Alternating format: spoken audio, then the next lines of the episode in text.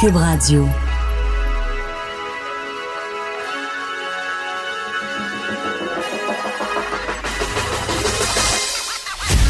Jonathan Trudeau. Joe, Trudeau et Maude Boutet.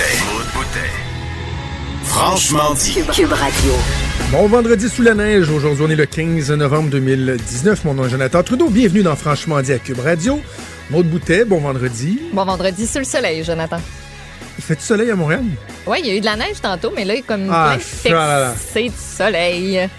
Ah non, non, non. Nous autres, euh, il y, a- il y a dû tomber un 2 à 5 cm ce matin. Ah ouais. Des bourrasques qui en annoncent encore après-midi.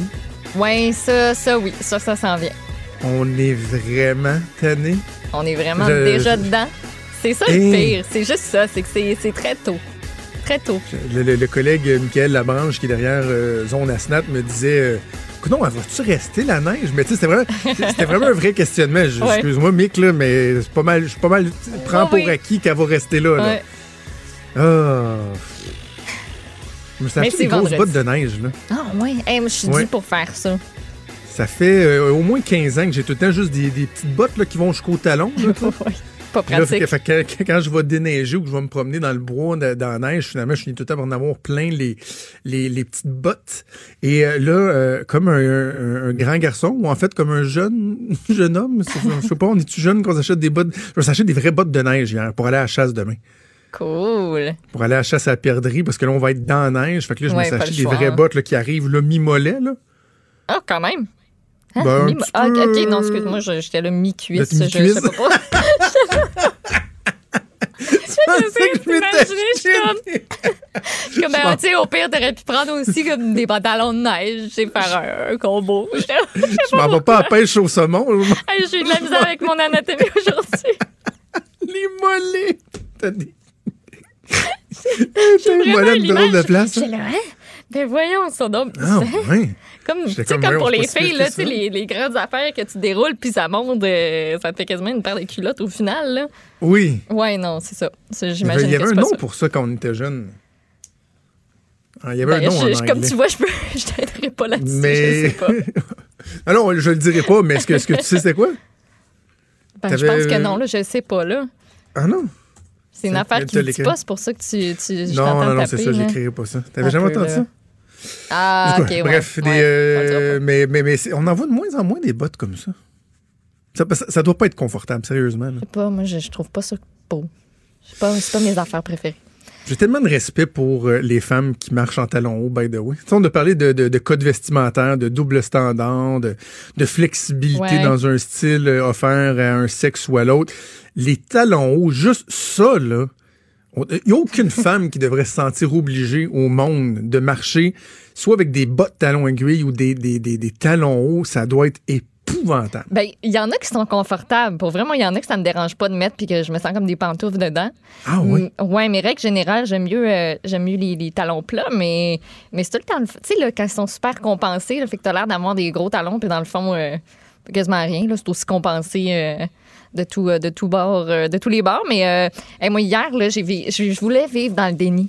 Je voulais vraiment vivre dans le déni. Puis continuer. Moi aussi, j'ai des petites bottes là, qui arrêtent vraiment là, à cheville, pas plus, euh, pas plus haut que ça.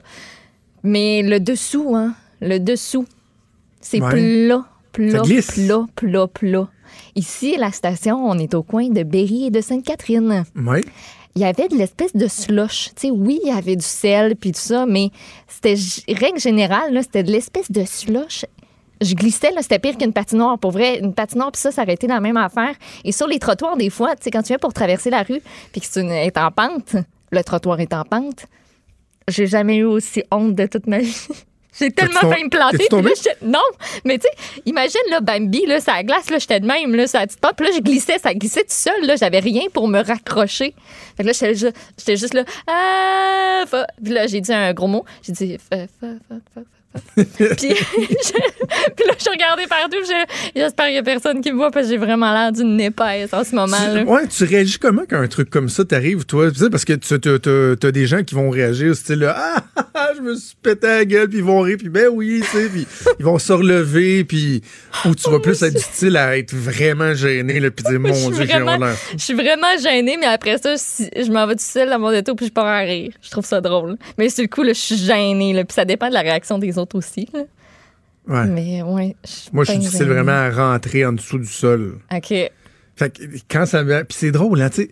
Je suis pas vieux, là. J'ai 38 ans. Ben, pour toi, je suis vieux, là. Mais tu sais, de façon générale, je suis pas encore vieux. Je suis plus jeune, mais je suis pas vieux. Mais il me semble que d'année en année, je suis de moins en moins safe quand je marche sur des terrains glissants. Tu sais, il me semble que quand on était jeune. 38 on, ou 72, là? on- tu sais, on marchait, là. puis- on marchait, puis il n'y a pas de problème. Pour pire aller, whoop, tu, ski- tu skidais un petit peu, là, tu glissais, puis tu.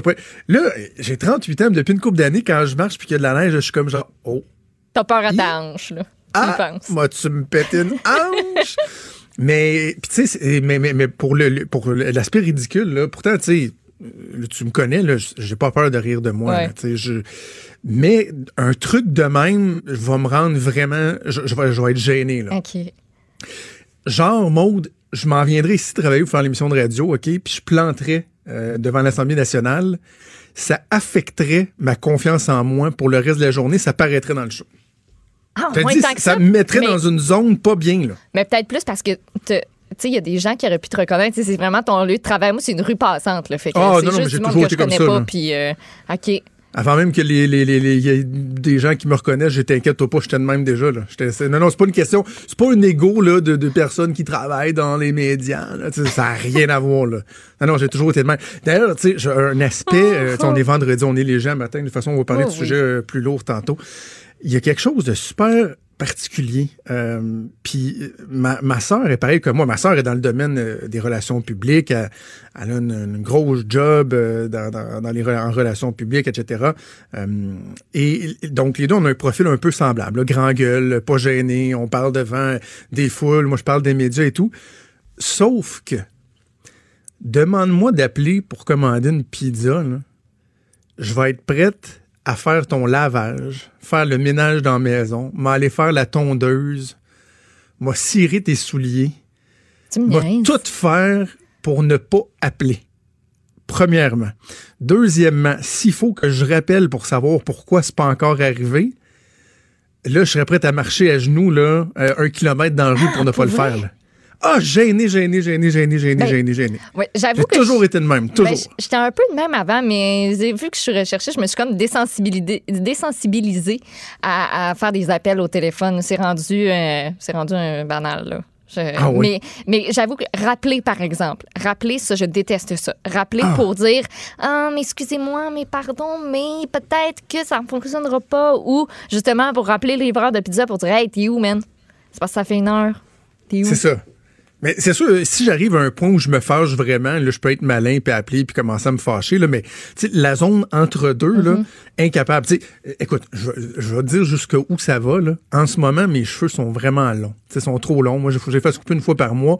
Ça fait au moins une semaine et demie que je veux appeler, mais j'ai pas appelé parce que je déteste trop prendre le téléphone, appeler pour prendre un rendez-vous. C'est ça, tu me niaises. Je te Voyons, jure. la, la personne, elle te reconnaîtra même pas. Elle, tu Ah non, la vois pas. Ah, j'aime juste pas ça. y parler. J'aime Ben juste pas ça. C'est, c'est, con de même. Puis Ben, ça a toujours été. Tu sais, ma blonde, là, des fois, mettons, on va décider que, je sais pas, on va manger euh, des sushis, là. Puis là, elle est en train de faire de quoi? Puis là, je suis comme, Hum, t'appellerais-tu? Le- Non, non, mais je suis en train de faire ça. Tu peux-tu appeler toi? Non, mais euh, toi, appelle, moi, je vais aller chercher. Tu sais, techniquement, c'est plus compliqué d'aller chercher. Là, faut Ouais. t'en parler dans l'auto, faut que tu te rendes, faut que t'attendes. Des fois, c'est pas prêt, faut que tu reviennes. Puis j'aime mieux me déplacer, prendre 25 minutes de mon temps que de prendre 3 minutes pour prendre le téléphone puis appeler puis commander, là. Et ma sœur est pareille comme moi. Je pense qu'elle s'est améliorée avec le temps. Là. Quand on était jeunes, mes parents nous mettons, disaient Ouais, on va commander de la bouffe, voulez-vous appeler? Non. Incapable. Moi, je pense que c'est vraiment à cause de ma job que je me suis désensibilisée à ça euh, totalement. Parce que les premiers appels, les premiers appels, là, non, non, ça, ça allait pas bien. Là, je reportais ça à, à toujours. Mais si mettons, parler en public. Tu sais, là, t'es dans le confort d'un studio de radio, là, mais parler devant une foule, t'es-tu à l'aise? Je l'ai déjà fait, mais on dirait que là, je, je- je suis moins à l'aise. Je sais pas pourquoi j'ai développé ça, ce, ce sentiment-là d'être beaucoup moins à l'aise devant une foule. Je veux dire, j'ai animé un gala quand, c'était au- quand j'étais au cégep, puis il y avait 1000 personnes dans la salle, puis je connaissais toutes pas. C'était genre un gala d'affaires, je sais plus trop c'était quoi. Une fondation ou... Puis ça me faisait pas un pli, puis on dirait que là, là, tu me demanderais de refaire la même chose, puis je, je, je sais pas si je dirais si je dirais oui. Les six Ah oui? je m'excuse. Mais... euh, je je- je le Ouais, dis mais là, t'as pas le choix. Ouais. Tu n'avais pas le choix de, de mettre un R. Là. C'est ça. Mais les ciments, je dirais pareil. Bref. Si tu avais dit Euh. si je disais oui, ça ne marcherait pas. Là. Tu serais pas dans le bon, euh, dans le bon Non, participe, non, dans le bon temps de verbe. Mais euh, moi, bizarrement, moins il y a de gens, moins je suis à l'aise. Ben oui, parce que là, tu, tu peux les regarder chacun dans les yeux, puis eux Ouais. peuvent te regarder dans les yeux, puis tu vois ce qu'ils font, puis s'ils t'écoutent pas, puis là, tu dis, je suis plate, je suis plate, qu'est-ce que je fais? Je regarde où? Tu sais pas regarder, là. Mais sais, parler que devant 150, 200 personnes, tu aucun un problème. point, puis tu regardes partout. Chez Aéroport de Québec, c'est moi qui animais affaires. tous les événements, les parties de Noël, les rencontres corporatives, j'animais tout ça. Mais moi, dans une salle avec 10 personnes pour faire une présentation, je vais être plus stressé. Tu sais, c'est sûr que de faire des médias m'a amené à être plus à l'aise d'improviser aussi. là. Avant, j'étais beaucoup du style à me scripter. Là. Bonsoir, mesdames et messieurs. Je me présente, Jonathan. À cette heure, Oh, fin pas, du euh, carton, changeons. Avec ce que je fais en faire faire de l'opinion à télé, à radio, t'as comme pas le choix de, de pas avoir tout le temps une feuille devant toi. Là. Mais euh, bref, voilà. Tout ça pour dire que de se péter la gueule, euh, ça peut être un peu honteux. Oui. Voilà. Ce Pas bloc-là aura servi à régler beaucoup de dossiers. Ah oui, Joe, il aime pas ça appeler des gens, surtout pas pour commander de la pizza, surtout pas pour rappeler pour dire au livreur de pizza qui est pas arrivé. Euh, non, mais tu sais, hey, j'aime le monde, puis il n'y par a pas des bottes cuissardes. J'aime le monde, hein. C'est pas, c'est pas que je suis sauvage. Non, je sais, j'ai pas dit ça. Parce que non quand je parle à des gens, mettons, là, les- des, des- des gens qui viennent me dire bonjour ou quoi que ce soit, j'adore ça, puis tu sais, je, je vais m'intéresser aux gens, puis Mais appelez-le je le sais pas, c'est l'initiative d'appeler, tu sais, au Ouais. même titre que, je pense que je te l'avais déjà dit, quand euh, j'avais besoin de faire la, de, de la représentation dans le privé, là, Mm-hmm. tu sais, euh, j'étais responsable des communications, des commandites, du marketing, etc. Fallait que je me rende dans des événements, des 5 à 7, des trucs de même. Arriver là tout seul, sans voir au moins un poteau, là. Tu sais, un pilier, quelqu'un que je Ouais. connais, un collègue de travail, ma blonde, un ami, je sais qu'il va y avoir quelqu'un d'une autre compagnie que je connais. Moi, arriver, là, puis là, mettons, là, ils te servent un petit verre, là, puis là, t'insérer dans une conversation, puis bonjour, bonjour, salut, ça va bien? Moi, c'est Jonathan. Eh! Non, puis je suis pas Non, non, capable. non, non, je suis pas capable. Ça me prend quelqu'un aussi. Je, je, non. Ça m'est arrivé une fois d'arriver à un 5 à 7 euh, où c'était censé être comme, tu sais, c'est des collègues, mais en même temps, c'était dans un lieu où il y avait un événement. Fait que tout le monde, on se rendait là après le travail. Mais là, j'étais arrivée la première. Puis je sais pas ce qui niaisait les autres, mais j'avais mon petit verre. Puis là, j'étais au bar. Puis là, je savais plus quoi faire. Je sortais mon cellulaire. Puis j'étais comme, je connais vraiment personne. J'étais tellement gênée, mal à l'aise. Je, peux même pas, je peux pas parler à ces deux filles-là. Je les connais pas. Ils vont me trouver bizarre. Euh, c'est long. C'est long. Moi, puis je suis c'est poche. Puis je me sentais, là, comme si tout le monde me regardait. Puis disait, voyons, c'est qui elle? Ouais, c'est ça. Ben, Moi, je suis déjà rentré dans des salles en faisant semblant de parler au cellulaire. Ah, ouais, hein. Pour spotter si je connaissais quelqu'un. Un, un, un. Tu rentres, là, puis ouais, ouais, ouais, ouais, Non. tu regardes, là, mettons, tu non. fais comme genre, ah, que je connais pas personne, m'a rebroussé le chemin, je vais refaire le tour. Puis là, sinon, tu vois quelqu'un, ah, ouais, ouais, ok, bye. ok, salut. Puis hey, salut. Ah, non! T'as des talents Ok, d'acteur je vais- cachés. Ouais, ouais, je, vais, Ok. je vais arrêter de me couvrir de ridicule. Hey, je vais te parler d'un dossier super lourd. Sais-tu quoi? Je suis content de pas l'avoir fait. livre On vendredi. lourd. On verra si euh, un livre lourd. Je, je, Justin je lis des euh, livres euh, très, On très, fait très des lourds. nouvelles lourdes.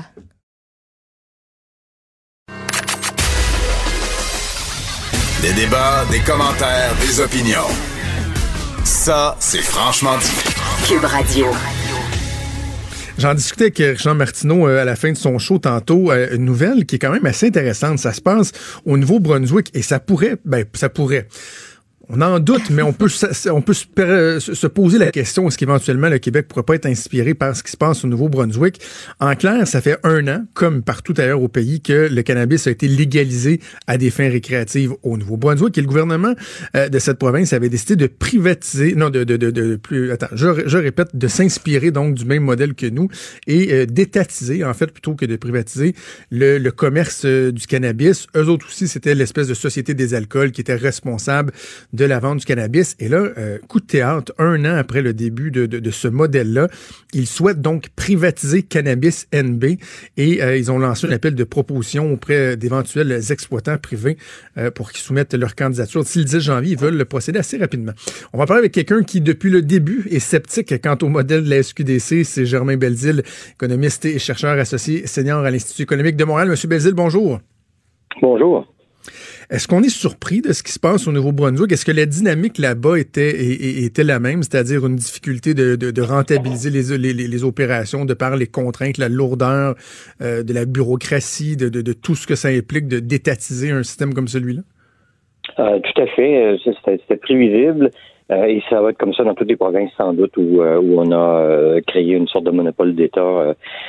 c'est étonnant de voir ça, qu'on répète les, les erreurs qu'on a fait dans le passé. quand on est sorti de la prohibition d'alcool au, au, Canada, les différentes provinces en sont sorties entre 1919 et 1948, pour le du Prince-Édouard, en fait. Elles ont toutes créé des monopoles d'État pour vendre l'alcool. Au Québec, c'était la Commission des liqueurs. Puis, euh, euh, euh, on a encore ces modèles-là, puis on essaie de s'en défaire, on essaie de libéraliser, mais on pourrait faire beaucoup, beaucoup mieux que, que, ça. Puis pour le, pour le, pour le, pour la marijuana, pour le cannabis, mais c'est pas compliqué. J'avais déclaré il y a un an que les provinces allaient être les premières organisations dans l'histoire de la planète, sans doute, à perdre de l'argent à vendre la drogue. Euh, ah et puis, ça, ça, ça, ça, effectivement, ça, se confirme. Elles, vont toutes perdre de l'argent. Puis le Québec a perdu de l'argent la première année. Peut-être qu'éventuellement, il va faire des profits un peu, mais, euh, mais euh, beaucoup, beaucoup moins pour le gouvernement, en tout cas que s'il il avait vraiment privatisé, parce que tout ce qui est gardé par le, par le secteur illégal, c'est au moins 70 à 80% au Québec. Ça va être la même chose dans les provinces maritimes. Mais ça, il n'y a pas de taxe au pays là-dessus, entre autres. Mais pourquoi on s'entête à vouloir étatiser M. Belzile? Parce que le gouvernement va nous dire, ah, c'est parce qu'on veut, c'est une industrie qui est quand même, bon, c'est délicat, c'est la, légalisation d'une drogue qui ne l'était pas il n'y a pas si longtemps, c'est tabou, euh, il y a une proximité avec le marché noir qu'on veut concurrencer, etc. Eux vont nous dire, c'est parce qu'on veut, garder euh, une, euh, une proximité, voir ce qui se passe. Garder l'œil là-dessus. Mais dans les faits, est-ce que c'est uniquement pour en faire une vache à lait que le gouvernement s'entête à vouloir étatiser un truc comme ça? Euh, c'est pas pour une vache à lait certain, parce qu'il fait beaucoup moins d'argent comme ça. À mon avis, c'est juste pour le contrôle. Et puis, les fonctionnaires, en général, sont très contents d'ajouter d'autres fonctionnaires euh, à, à, leurs, à, leurs, effectifs parce qu'ils feraient beaucoup plus d'argent autrement. En plus, on n'a pas besoin d'avoir le gouvernement comme producteur euh, ou comme vendeur plutôt pour, pour garder un œil là-dessus. le marché de l'alcool, par exemple, c'est privatisé partout en Europe et puis c'est réglementé et puis le, le c'est taxé, puis les gouvernants ont leur, là-dedans. Ici, en Amérique du Nord, le, marché du tabac est lourdement réglementé, lourdement taxé, puis le gouvernement ne vend pas de cigarettes au détail. On n'a vraiment aucune raison de faire ça.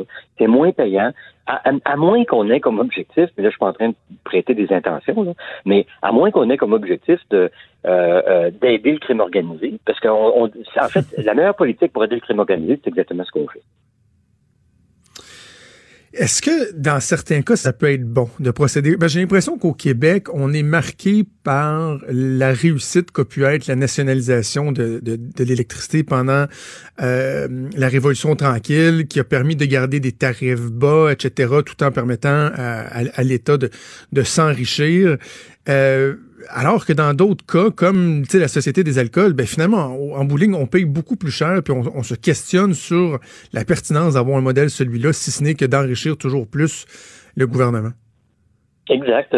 D'ailleurs, euh, l'Alberta a privatisé euh, euh, le secteur de l'alcool. alcool, vin, bière, tout ça c'est privatisé en Alberta depuis 25 ans maintenant. Et quand ils ont fait ça, la disponibilité des produits, la variété des produits était multipliée par à peu près 6. Euh, je travaille justement sur ce, ce, ce, thème-là pour mes recherches universitaires. Euh, euh, et puis le gouvernement fait plus d'argent qu'il en faisait à, l'époque. On, a on a sous les yeux plein d'exemples de, de, de, systèmes dans lesquels le gouvernement il se cantonne dans un rôle qui est celui de réglementer. Il n'y a pas de conflit d'intérêt parce qu'il réglemente puis il taxe tout simplement. quand le gouvernement en plus vend, ben il y a, il y a un conflit d'intérêt parce que il veut, euh, soi-disant, euh, réduire la consommation, amener les gens à consommer de façon modérée. Mais il veut, il veut que sa compagnie fasse des profits aussi. Fait qu'inévitablement, la, la SAQ, par exemple, ben, euh, elle, nous dit, elle nous dit discrètement consommer moins ou consommer modérément. Mais en même temps, elle, fait des spéciaux, puis elle pousse la vente, etc., etc. Hein. C'est un peu schizophrénique tout ça. Et puis ça, ça marche pas. Et même, ils sont devenus des, des, spécialistes euh, du marketing. Là. On l'a vu dans le palmarès Wow euh, de Léger, autant pour la vente en ligne, euh, ils se classent très bien, je pense troisième ou quatrième, puis la vente en succursale, ils sont rendus numéro un au niveau de, l'expérience client. C'est quand même drôle de voir une société d'État être aussi efficace, performante dans des stratégies de marketing pour toujours vendre davantage. Oui, mais puis, puis c'est un peu un, peu problématique. C'est la même chose avec le jeu, hein. Euh, euh en fait, il y, a eu, il y, a eu, des poursuites judiciaires, hein, parce qu'il y a des gens qui avaient qui, qui sentaient que le gouvernement les poussait à jouer, puis ils avaient un problème d'addiction euh, euh au jeu. Euh, le gouvernement, il, en fait, un rôle très clair qui est réglementé, euh, s'assurer que c'est fait d'une façon responsable, que c'est fait d'une façon modérée, qu'il n'y a pas d'addiction, etc., etc. Ça, c'est le rôle du gouvernement. Et puis ensuite, laisser les gens euh, trouver les meilleures façons de, de vendre, de vendre de, produits, que ce soit de l'alcool ou, ou, du cannabis. D'ailleurs, une des raisons des problèmes, c'est que dans toutes les industries, il y a beaucoup, beaucoup d'innovation. Et c'est particulièrement le cas dans le cas du cannabis, où on le voit aux États-Unis, puis on le voit ailleurs, là, euh, les, producteurs innovent avec toutes sortes de produits nouveaux. Puis, ben, le gouvernement, là, je regrette, mais il n'est pas très bon pour innover. Il, il, va, il va peut-être être capable de copier des choses avec des années de retard, là, mais il n'est pas très bon pour, pour innover. C'est la concurrence, en fait, qui amène, qui amène l'innovation, puis qui amène la découverte de ce qui marche et de ce qui marche pas. Quand on n'a pas de concurrence, ben, euh, ça fonctionne pas. Mais pour le moment, malgré tout, il y a quand même de la concurrence, il faut le dire, au Québec. Ils ont juste à copier ce que fait le crime organisé. Puis le crime organisé aura toujours une grosse part, sans doute, parce que euh, ils ont des coûts beaucoup, beaucoup plus faibles que le gouvernement. Puis en plus, c'est tout petit, il y a des réseaux déjà bien organisés. C'est pas comme l'alcool. Hein. L'alcool, c'est lourd, euh, ça prend de la place. Euh, c'est des, du cannabis, avec des réseaux super bien organisés déjà. Puis on sait que euh, les, euh, le crime organisé a une grosse marge de manœuvre. Si le gouvernement baissait ses, prix de, de 10-20 le, le, crime organisé n'aurait aucune difficulté à baisser ses prix de autant puis, de maintenir des prix euh, meilleurs que ceux du gouvernement, en fait. Donc, le, l'ancien patron, Alain Brunet, celui qui a mis sur pied la SQDC et qui s'est sauvé tout de suite après lorsqu'il y a eu les, premiers ratés, lui, il disait qu'il y avait une possibilité de récupérer 30% du marché noir dès la première année d'existence au Québec. Euh, ça a été une réussite ou pas? Ah, ça, je, je, n'en crois rien. Je pense pas qu'ils ont aient récupéré 30 euh, puis je pense pas qu'ils puissent aller beaucoup plus loin que ça non plus. Euh, euh c'est pas compliqué. Le crime organisé, c'est c'est vraiment de, une de leurs grosses business. Et puis ils ont des, réseaux de distribution, ils ont des réseaux de production, ils sont vraiment bien organisés. Euh, ils, perdent. La, seule façon vraiment de, faire mal au crime organisé, ça serait de dire on, euh, libéralise, on, laisse le secteur privé commencer à vendre. Ça, ça va les toucher parce que les autres, ils vont être capables de les concurrencer. Le, secteur privé serait capable de concurrencer euh, sur les prix, entre autres, des crimes organisés. Ouais, monsieur, monsieur Belzile, en, terminant, il y a un truc qui m'a qui, qui m'a frappé dans la démarche du Nouveau-Brunswick, c'est qu'il cherche un seul euh, exploitants. Euh, ils veulent pas, bon, dire par exemple, on va ouvrir au dépanneur, on va donner des licences quoi que ce soit. Ils cherchent une personne. Donc, au lieu d'avoir un monopole c'est comme s'ils voulaient offrir un, monopole privé. C'est pas un peu euh, contre-productif comme, comme démarche? Exact. C'est une très mauvaise idée. Penser à un monopole d'État, un monopole privé, ça, ne, ça va régler peut-être une petite partie des problèmes, mais euh, on n'aura pas la concurrence qui amène l'efficacité euh, qui amène l'innovation. On n'aura pas ça au Nouveau-Brunswick. C'est une mauvaise idée. Je pense que j'espère qu'ils vont reculer, euh, qu'ils vont reculer là-dessus. et d'ailleurs, dans les provinces de l'Ouest où c'est où la vente au détail est privatisée, ça fonctionne beaucoup, beaucoup mieux. Et, les producteurs privés ne perdront pas d'argent, c'est pas compliqué. Le gouvernement va avoir quelque chose de safe dans l'Ouest parce qu'il va récupérer des, des droits sur tout ce qui est vendu légalement.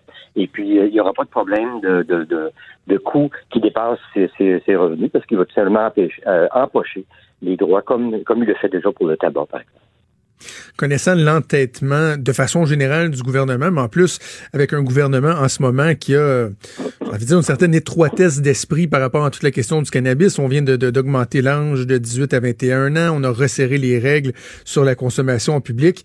Avez-vous espoir de voir le gouvernement du Québec éventuellement se dire, entendre raison, puis se dire, ouais, finalement, le modèle était peut-être pas le bon, ou on va s'entêter à avoir raison, quitte à, être un, des seuls endroits dans le monde, comme vous le disiez, qui, qui réussit à ne pas faire d'argent avec euh, le commerce du cannabis? C'est un peu, c'est un peu décourageant. On dirait qu'ils veulent bien paraître euh, et au dépend de, d'être efficaces. Euh, écoutez, soyons pas naïfs. Euh, les plus gros consommateurs de, de, de, de marijuana se recrutent probablement dans les dans les 18 à 25 ans. Euh, alors euh, là, on est juste en train de, en empêchant les jeunes de, de 18, 19 et 20 ans d'acheter légalement, on est juste en train de les, de, de, de les remettre au crime organisé et puis euh, et puis de les initier à l'achat illégal. Et puis tout simplement, mais ça va être des ça va être des bons clients pour le crime organisé dans le futur quand ils ont devront passer 21 ans parce qu'ils vont s'être habitués au fait que ben, le crime organisé, il fait des livraisons en bicyclette le soir, il fait il fait crédit, il fait bon, etc. etc. il va moins cher en plus. Euh, c'est une, bataille perdue d'avance, puis le gouvernement est en train de se tirer dans le pied tout simplement avec ces ajouts-là. Euh, euh, écoutez, la, loi canadienne dit 18 ans. ben ça devrait être 18 ans absolument l'âge pour, l'acheter parce que les gens vont l'acheter ailleurs, tout simplement. OK, bon, on va suivre ça au cours des prochains mois. Voir si éventuellement, peut-être, le gouvernement du Québec pourrait être ébranlé par ce qui se passe au Nouveau-Brunswick, mais on n'a pas nécessairement l'impression que ce sera le cas. Germain Belzile, économiste et chercheur associé senior à l'Institut économique de Montréal. Merci, toujours un plaisir.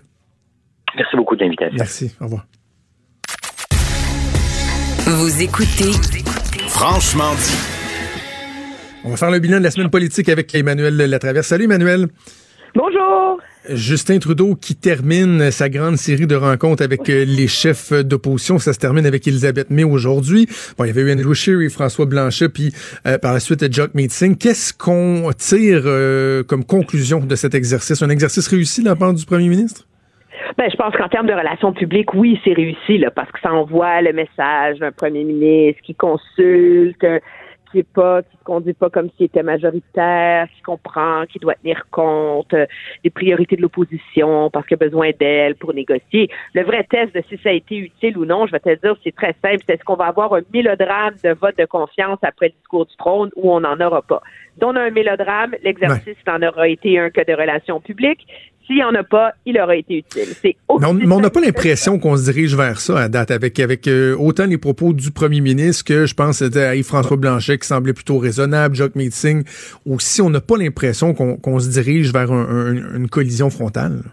Ben, il y a deux raisons pour ça. De un, c'est peut-être que le NPD là, va vouloir jouer avec le feu, mais ils sont totalement cassés. Euh, ils n'ont pas beaucoup d'argent. Il y a quand même le tiers de leurs candidats qui vont pas se faire rembourser leurs dépenses électorales. Il y avait déjà des problèmes financiers avant de commencer. Euh, à un moment donné, là, je veux bien les principes, mais il y a une réalité. Ça sert à rien de se lancer en campagne électorale si c'est pour perdre. Et, euh, et c'est clair chez ONPD que leur manque de ressources financières, je pense qu'ils ont dépensé la moitié moins d'argent que les autres grands partis nationaux, là, euh, a limité leur habilité à s'organiser, à faire sortir le vote, à faire de la publicité, à faire tous les éléments là, qui permettent de faire bouger les grilles dans une campagne électorale. Mais il y a aussi l'avantage stratégique qu'a Justin Trudeau. Moi, j'appelle ça la technique divisée pour conquérir. Là. Puis je le dis sans, euh, sans mépris. C'est que M. Trudeau a besoin d'un seul des partis d'opposition pour gagner un vote de confiance. Là. Donc, c'est moins difficile mathématiquement pour lui d'y arriver. Là. Ben Et la réalité, c'est que le Bloc québécois a des priorités qui sont très différentes de celles du NPD. Là. Et M. Blanchet a mis la barre pas mal basse. Là. Il n'est pas dans la recherche de gains pour le Québec, il est dans la recherche de pas nuire au Québec. Là. Alors, on s'entend, là, c'est, tu vas me dire que c'est de la sémantique, mais en politique, c'est quand même important. Là. La ligne de M. Blanchet, si c'est bon pour le Québec, c'est bon pour nous. Euh, ça veut dire que euh, il va pas se mettre en travers de la route de projets nationaux qui indiffèrent le Québec ou qui euh, qui, sont pas des gains comme tels. Et donc ça, ça achète une bonne marge de manœuvre à M. Trudeau. Puis je pense que ça envoie le signal aussi que M. Blanchet est bien conscient du je dirais pas de la, fragilité du mandat, mais de il a pas reçu un chèque en blanc de l'électorat québécois. Et ça, ça illustre à quel point il est conscient que oui, une partie de son vote, c'est un vote refuge. Là. C'est aucune des options euh, précédentes. Là. Alors, les Québécois sont allés euh, voter pour le Bloc pour envoyer un message plus que pour endosser là, euh, la vision souverainiste, autonomiste, etc. du Bloc québécois. Du côté de c'est l'inverse. Oui, vas-y. Est-ce que je me trompe, Emmanuel, Lou, dans, dans, le fameux discours du trône qui va décider bon, la suite des choses, en tout cas à, brève échéance, là, le premier test de ce gouvernement-là, le, le, le, le, damné pipeline Trans Mountain va encore avoir un rôle essentiel à jouer. Est-ce que c'est le gouvernement Trudeau qui va moduler sa, sa position pour aller chercher l'appui du Bloc ou du NPD, ou est-ce que c'est un de ces deux partis-là va céder son vœu, entre guillemets, et, laisser le gouvernement aller de l'avant avec un projet qui est controversé alors qu'il se sont tellement époumonés à dire que c'est un mauvais projet qui devait être retiré? Ça risque d'être clé aussi la façon qu'on va gérer ce, projet-là, les références euh, qu'on va y faire dans le, fameux discours du trône? Ben, tu sais, M. Blanchet n'a pas indiqué que le Trans c'est un grand euh, cheval de bataille pour lui. on s'entend, c'est un Poutine qui part de l'Alberta à la Colombie-Britannique. Euh, ça touche absolument pas le Québec. Ça n'a aucun rapport avec le Québec. ce serait, moi, je pense qu'à partir du moment où il dit c'est bon pour le Québec. Tu sais, ce serait un peu inconcevable de voir le Bloc québécois faire tomber le gouvernement sur un enjeu qui a lieu à l'autre bout du pays et qui n'implique absolument pas le Québec. Là. On s'entend là. Donc, je pense que M. Trudeau a en masse de marge de manœuvre là-dessus là, euh, pour euh, pour aller euh, pour aller de l'avant. D'autant plus qu'il y a une bonne part là, des Canadiens qui, qui, qui comprennent qu'à un moment donné, pour résoudre les problèmes économiques de l'Alberta, ça prend un pipeline vers vers l'océan. Il faut être capable d'exporter ailleurs qu'aux États-Unis. Là. Alors moi, je vois pas ça. Moi, puis même Monsieur Monsieur Singh est assez ambivalent hein, sur Trans Mountain. C'est pas mm -hmm. lignes dans le sable, lui.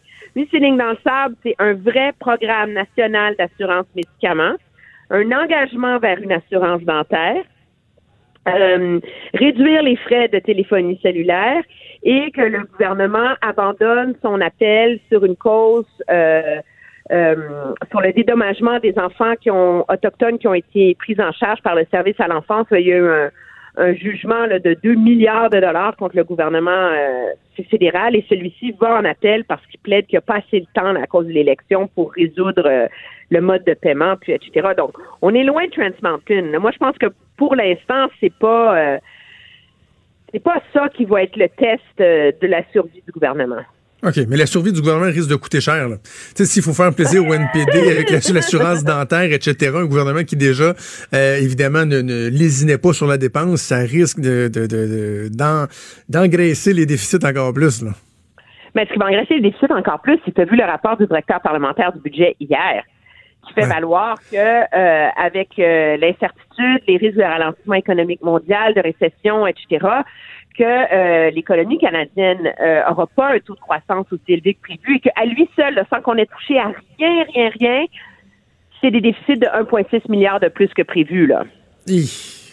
Alors, c'est pas, pas pour demain la veille qu'on s'en va vers euh, vers euh, un équilibre budgétaire, mais tu m'ouvres la porte. Moi, je pense qu'en bout de ligne, on va beaucoup s'exciter sur les votes de confiance puis tout ça, mais c'est quand même intéressant que la joute politique parlementaire va tourner autour de ces enjeux-là. Garderie, baisse d'impôts, argent pour les aînés, euh, assurance médicaments, changement climatique, etc. Puis bon, les changements climatiques, je veux bien, mais globalement, quand on regarde les perspectives économiques qui ont lieu en ce moment, c'est des éléments qui ne font pas partie de cette joute-là qui vont définir les, le moment où le gouvernement Trudeau va tomber et ses chances de, de, de réélection. Parce que avec des nuages économiques à l'horizon, c'est la réponse du gouvernement à ces défis-là qui vont sceller son sort. C'est comment est-ce qu'il va être obligé de mettre en mesure des vigueurs, de, des mesures de stimulation économique? Comment est-ce que celles-ci vont minimiser l'impact d'un ralentissement sur les Canadiens, l'impact sur le marché du logement, euh, etc. Là? Et donc, euh, on s'entend que en bout de ligne, c'est bien davantage ça que de l'argent pour les garderies. Euh, ou euh, pour les producteurs laitiers qui vont ouais. faire des sorts du, du mandat de M. Trudeau. Là. Parlons du euh, défi de, du gouvernement par rapport à la situation politique dans l'ouest du pays, là où les euh, conservateurs mènent euh, en roi et maître. C'était assez intéressant de voir la réaction des conservateurs hier suite à des propos d'Yves-François Blanchet, disait que bon, lui serait pas euh, favorable à aider là, les, les, les, artisans du Wexit, leur donner des trucs sur comment nous, le Québec, on réussit à aller chercher certains certains éléments particuliers, d'être traités de façon particulière. Et là, ça a déclenché une, une, une, une réaction épidermique de la part d'Anne Boucher qui là met dans le même panier euh, et Justin Trudeau et Yves-François Blanchet. Ça va être une situation absolument pas évidente à gérer pour Justin Trudeau? Non, mais ce qui est intéressant de ça, et est-ce que c'était volontaire ou pas? Écoute, je sais pas, on fera pas la, la psychologie 101 de Yves-François Blanchet, mais effectivement, M. Monsieur, monsieur Blanchet a rien dit de différent que dit pendant la campagne électorale ou qu'il a dit dans le passé mm -hmm. depuis qu'il est chef. Là. Tout le monde sait qu'il est contre l'industrie pétrolière, etc. Mais là, maintenant qu'il est chef du bloc à Ottawa, ces propos qui d'habitude n'ont d'écho qu'à l'intérieur de la province du Québec, tout d'un coup ont un écho national. Et c'est ça qu'on a vu avec la réaction de M. Kenny. Ce qui a fâché M. Kenny, c'est pas que M. Blanchette dise moi, je m'en fous de l'unité nationale, puis les problèmes de l'Alberta, ça me concernait pas. Ce qui a vraiment blessé et frustré et soulevé la colère de l'Alberta, c'est euh, qu'ils disent que euh, bon, si l'Alberta veut devenir un État vert, d'accord, mais si c'est pour s'entêter à être un État pétrolier, c'est comme si c'était l'Arabie Saoudite, là, ouais. euh, là, ça va arrêter. Puis moi, je vais toujours être contre leur obsession de développer l'industrie pétrolière. Et c'est là que ça donne une poignée à M. Scheer pour sauter dans la balance. Puis je pense que ça, ça permet de, de là de dire qu'il a tort et a raison. ça permet de comprendre la colère de l'Alberta en ce moment.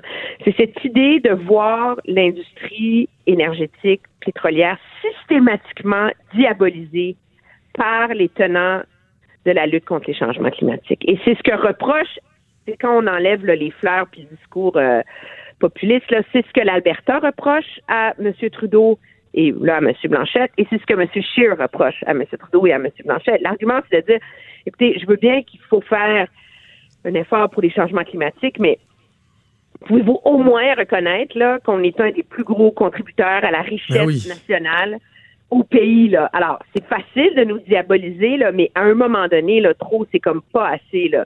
Et donc ça va être intéressant de voir si M. euh, Blanchet va calmer son discours là-dessus ou si, à des fins souverainistes, parce qu'il faut quand même le dire, euh, d'alimenter cette dissension nationale, ça sert aussi euh, la cause souverainiste là. Faisons un tour avant de se laisser du, euh, du côté de, de, de Québec. Qu'est-ce qu'on retire, Emmanuel, de la, la- On parle des fois d'anus horribilus. Là, c'est la, la semaine horribilus de Simon Jolin Barrette qui doit être très, très, très content qu'on soit vendredi, lui, aujourd'hui. Eh oui, non, mais l'histoire du vol de documents, c'est surréel. C'est comme la Ah oui. sur le Sunday, là. Euh, moi, je lui donne quand même, euh, tu sais, euh, euh, je lui donne pas des fleurs pour son dérapage, là, tu sais, comme euh, en tant que victime d'actes criminels, je devrais avoir l'appui des autres, là. Ouais. S'il vous plaît, là. Mais en même temps, en même temps, Marois Risky, euh, il répondait à Marois Risky qui avait été, tu sais, quand même assez loin, là, en lui. Ben, Ah, ben oui, ben oui. tu sais, je pense que, tu sais, c'est d'autant plus que les portes étaient débarrées, là. C'est pas la job du ministre de faire ça, là. Mais non, c'est ça. Euh, je pense qu'elle est allée trop loin. Puis à un moment donné, vouloir systématiquement marquer des coups partisans, là. Il y avait une réaction normale à avoir. C'est écoutez, oui, ça soulève des questions sur la gestion des documents. Je pense que c'est nécessaire qu'il y ait une enquête pour savoir si le ministre a été négligent ou pas. Ça, ça aurait été une réaction normale de l'opposition. Là. De là aller euh, le mettre en punition et condamner son manque d'éthique et de jugement comme avocat, c'était complètement délirant. Mais au-delà de ça, moi, on parle de la semaine horrible de Simon Jolin Barrette, mais moi, je vois dans les derniers dix jours, là, le, le talon d'Achille de la CAQ. Et c'est pas lui personnellement le talon d'Achille de la CAQ là-dedans. C'est que tout ce débat-là a illustré le contraste et le gouffre entre l'idéologie de la coalition Avenir Québec et la réalité, l'atteinte des, objectifs. Je m'explique. En prendre moins pour en prendre moins, le slogan, resserrer l'immigration, oui, mais là, on le fait tout croche parce que finalement, c'est super compliqué là, de trouver la l'espèce de formule magique là, pour y arriver. C'est ça le problème de Simon Jolin Barrette avec le programme d'expérience québécoise. Mais regardez tout le débat, on n'en parle pas beaucoup en ce moment, mais autour de l'éducation, là. Les maternelles 4 ans, c'est la même chose, là. Oui. C'est comme un espèce de, de bordel tellement intangible que plus personne s'y intéresse parce que personne comprend trop, là. Mais elles ont lieu, elles n'ont pas lieu. Quand personne n'est capable d'expliquer si ça va atteindre les objectifs ou pas. L'histoire de, du tarif unique dans les garderies, c'est la même chose aussi, là. Ça, c'est des belles promesses électorales, mais on s'entend, là, que entre les parents qui vont euh, qui envoient leurs enfants dans des CPE, puis ceux qui envoient leurs parents, leurs enfants dans des garderies euh, privées subventionnées, c'est moins un choix idéologique qu'un choix de disponibilité. Hein? Quand maman finit son congé de maternité, puis que tu sais, il y a comme une horloge. Je, je, l'ai personnellement vécu. Là, on était en privé subventionné, pas par choix, mais par obligation. Puis un grand sentiment de panique. Puis c'est la même chose avec l'histoire des commissions scolaires. Là. Ils ont été chanceux, le gouvernement, que l'histoire de l'immigration euh, occupe tout l'espace médiatique depuis dix jours parce que ce qui, ce qui ressort de l'étude du projet de loi 40, là, c'est à quel point il y a plein d'éléments de ce projet de loi. Puis c'est pas de dire qu'il est mal ficelé. Je suis pas une experte en, en éducation et en, en atteinte des objectifs pédagogiques, mais ce qu'on en comprend, c'est que c'est facile de les abolir, les commissions de colère, et les transformer en centres de services. Je pense qu'il y a beaucoup de gens qui seraient d'accord avec le principe. Mais comment tu fais pour que ça marche et que ça tienne la route à long terme? En termes de conseil d'administration, en termes d'organisation de la carte scolaire, en termes de priorité éducative, en termes de gouvernance. Et il y a tellement d'écueils à l'horizon de ça qu'essentiellement, le message du gouvernement, c'est faites-nous confiance, le ministre, il sait où il s'en va. C'est très, très, très risqué pour un gouvernement sur un enjeu aussi sensible que l'immigration de faire ça. Donc, on voit là, comment les éléments idéologiques du programme de la Coalition Avenir Québec sur des enjeux forts comme l'immigration, comme l'éducation, comme aussi certains diraient l'histoire des tarifs au Québec, là, mais Ben oui. commence à, à- à- les amener sur un fil de fer qui est très, très, très, très mince et, euh, et qui comporte un gros lot de risques politiques pour eux à moyen terme. C'est- paradoxal parce qu'on est habitué de reprocher des gouvernements de, de, de se vautrer dans l'immobilisme. Mais là, on se rend compte que l'empressement peut avoir des effets pervers aussi. Là, et dans, dans tous ces dossiers-là, le, le fil conducteur, tu bon, oui, tu as l'inexpérience. Certains vont dire, ouais, il y a un petit peu d'arrogance au travers de ça. Mais essentiellement, c'est un empressement à vouloir aller toujours trop vite, euh, trop rapidement, qui fait en sorte que finalement, euh, on s'expose, il y y y a des faiblesses dans ce qu'on met de l'avant, puis on se retrouve dans l'embarras. Ben oui, et c'est la, c'est certainement ce qui est arrivé avec Simon Jolin Barrette. Puis dans le cas du, dans le cas du ministre Roberge, je la trouve intéressante la réponse du, euh, des, dans l'entourage du premier ministre, du gouvernement, etc. C'est de dire non, mais lui c'est pas pareil parce que lui c'est la cause de sa vie. Il a écrit un livre là-dessus. Il a réfléchi. Ça fait des années qu'il consulte. Donc, lui, c'est plus où il s'en va. Mais il a quand même mené cette réflexion-là dans le vase clos de ses propres idées. Là, on s'entend, là. Et donc, euh, et l'enjeu, c'est pas que son idée est pas bonne, c'est est-ce que la façon dont un projet de loi est rédigé est bonne, est-ce que la réglementation qui va venir avec, tu sais, c'est, c'est hyper complexe et technique, là. Et c'est sûr que de vouloir aller de l'avant avec l'abolition des commissions scolaires, c'est, vraiment génial, mais moi, je pense que la question se pose, est-ce qu'on est, dans un autre gros brassage de structures, là, comme la réforme Barrette, qui, sur papier, faisait du sens, là, et, euh, et dont on va sentir les secousses dans deux ans, tu sais? Euh, je pense qu'il est là, moi, euh, le risque politique pour le gouvernement à ce chapitre-là. Emmanuel, euh, bon week-end. N'oublie pas de barrer tes portes de voiture puis laisse pas traîner de documents ni de iPad. Ouais.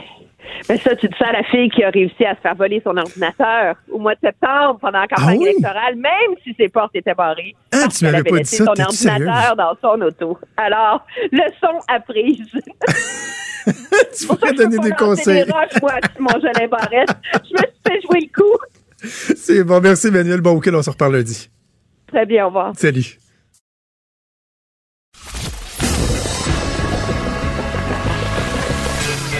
Franchement dit.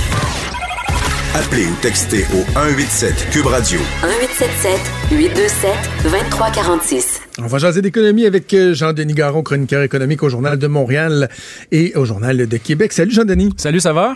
Ça va très bien, merci. Dans ta chronique d'aujourd'hui, je trouve ça super intéressant que tu reviennes sur ce dossier qui a été euh, évoqué un peu plus tôt cette semaine. Je pense que c'était dans, la presse. C'est cette notion de taxer les kilomètres qu'on peut faire en tant qu'automobiliste sur une base bon annuelle plutôt que de payer une taxe sur l'essence. Peut-être commencer par nous expliquer de quoi on parle. Ah, tu sais, avec les, euh, avec les premières tempêtes de neige, des fois, on est bien, bien concentré sur la météo. Puis il y a des gros sujets qui risquent de nous affecter pendant plusieurs années, qui un peu moins notre attention. Puis pour moi, ça, c'est un exemple parfait. Alors, présentement, le gouvernement du Québec euh, est en train de consulter les experts là, euh, au niveau de la province sur les façons de euh, pérenniser le financement des infrastructures routières et du transport en commun pour les 10 à 15 prochaines années. Alors, bon, là, ça a l'air un peu austère là, comme façon de présenter ça, mais ce qui est, ce qui est en train d'arriver dans les faits, c'est que vous avez des experts universitaires du monde des transports, etc., qui proposent au gouvernement des façons de mieux financer nos infrastructures. Alors là, là-dedans, il y a des, euh, bon, toutes sortes de, de, de je dirais, euh, toutes sortes de propositions qui sont standards, mais celle qui a retenu mon attention, c'est celle de la Chambre, euh, Chambre de commerce du Grand Montréal, qui est de taxer les voitures au kilomètre. Et ça, ça inclut les, euh, les voitures électriques.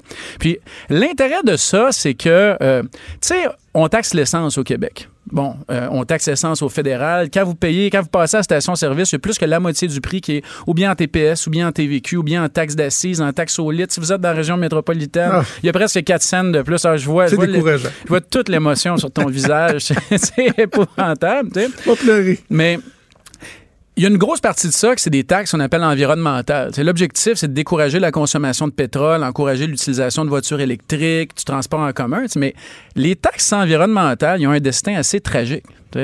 C'est que quand ils fonctionnent, ils sont voués à disparaître. Parce que si la taxe sur l'essence fait en sorte qu'à un moment donné, on utilise moins notre voiture, plus le transport en commun, ben, les gens, en consommant moins de pétrole, vont faire en sorte que les gouvernements vont avoir moins de recettes puis moins de revenus sur cette taxe-là. Puis le Même gouvernement va principe que devoir la taxe sur le, le- le- tabac, dans le fond, taxer le tabac, c'est une bonne source de revenus, mais si le but c'est d'avoir un effet dissuasif, ben veut pas demander l'argent rentre moins aussi. Ben exact. Puis le gouvernement s'habitue à ça. Puis peut-être aussi qu'il en a besoin. Un, un exemple parfait de ça, c'est les taxes sur l'enfouissement. Un exemple, un, un exemple hallucinant, c'est le, le Danemark, euh, pendant la dernière décennie, à un moment donné, a dit Nous, là, on veut qu'il y ait plus de recyclage. On va taxer par tonne métrique de déchets qui rentrent dans les dépotoirs.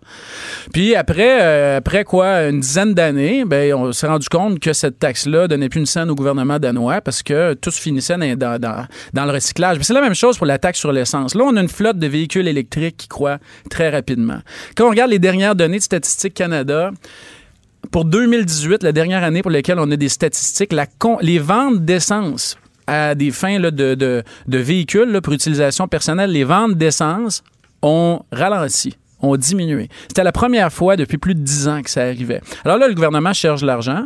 Puis là, on se dit, ben, pourquoi pas taxer au kilomètre? Parce que le kilomètre, euh, ça va sûrement vous surprendre, le kilomètre, ben, les voitures électriques aussi, euh, les parcours.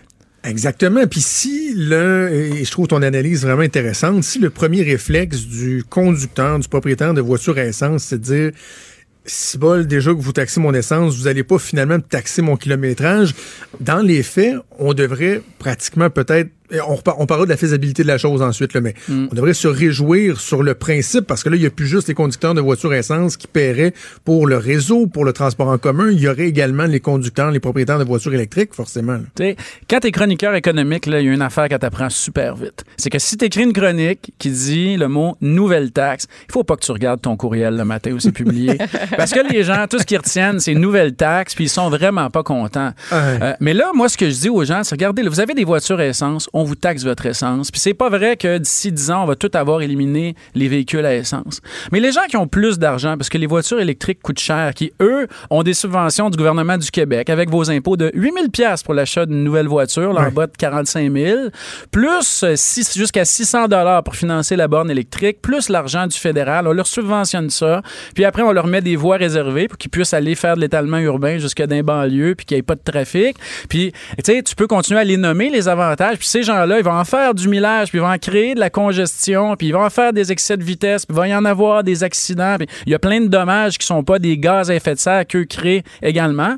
Mais tous ceux qui vont payer, ça va être les propriétaires de véhicules à essence. Ça va, tu vas avoir littéralement une redistribution d'argent des propriétaires de véhicules électriques vers ceux à essence, parce que ceux électriques, ben, euh, ils ne payent pas l'essence, donc ils payent pas les taxes dessus. Alors moi, si j'en suis un propriétaire de véhicules à essence, et moi je trouve que euh, c'est effectivement, il faut continuer de taxer l'essence parce que c'est une composante environnementale à ça.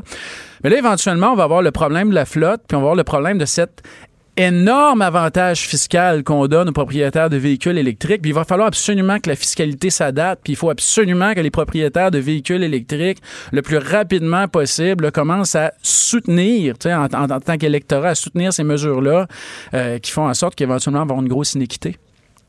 D'autant plus, puis je, je veux pas, euh, je veux pas qu'on s'en aille là-dedans de, de- de façon intense, mais ça me fait penser. Hier, je faisais une entrevue avec euh, Guillaume Pitron, euh, journaliste français qui donnait une conférence à l'UCAM. Lui, a- il a écrit un livre fort intéressant sur le coût écologique, environnemental de l'exploitation des minerais euh, stratégiques là, qui servent à faire les batteries au lithium, les panneaux solaires et tout ça. Puis on se rend compte que, oups, finalement, l'empreinte, elle, est- elle, est quand même assez importante aussi. Là. Donc, euh, tout le monde doit, euh, doit faire sa part euh, ultimement. OK, maintenant, taxer le kilomètre. Est-ce que c'est faisable? Si oui, comment? Et euh, j'ai envie de dire que tu as comme un punch dans Ben, ta chronique. C'est comme dans un bon film ou un bon roman. Là, tu vas là où on ne t'attendait pas sur la question de la vie privée aussi. Là. Ben oui, parce que là, là tu arrives. Comme économiste, tu dis le principe du bon sens. Tu continues à taxer l'essence un peu, parce qu'évidemment, il faut taxer ceux qui polluent. Puis en même temps, tu taxes les voitures électriques pour tous les dommages qu'ils causent. Je le dis dans la chronique, d'abord, les voitures électriques, c'est pas des saintes. Tous les dommages autres que GES, il crée aussi. Congestion, étalement urbain, etc., etc. Euh, alors... euh, c'est une bonne taxe sur papier. Là, quand tu arrives à la pratique, il y a des endroits qui ont essayé de mettre ça en place. C'était la Wallonie. Euh, la Wallonie l'a appliqué sur les camions de transport. Évidemment, eux autres sont dans la zone européenne. Ça n'a pas été facile. Mais là, ils se sont dit, c'est une bonne taxe. Peut-être qu'on devrait appliquer ça aux voitures. Puis là, ils se sont dit, ben, si on fait ça en Wallonie, il va falloir le faire en, en Flandre, il va falloir le faire à Bruxelles, il va falloir développer une technologie. Mais là, c'est pas facile parce que il y a des nouvelles voitures qui ont ce qu'on appelle une carte SIM embarquée. On est capable, avec les systèmes, là, tu sais, des styles de style on-board, de les suivre, de savoir où ils roulent, etc. Mais si tu veux savoir combien ils font de millage, puis savoir en direct combien ils font de millage, les vieilles, les vieilles voitures, d'abord, les constructeurs veulent pas donner ces données-là. Puis c'est des données qui sont privées. Les vieilles voitures n'ont pas de carte SIM embarquée. Puis là, ça devient hyper compliqué.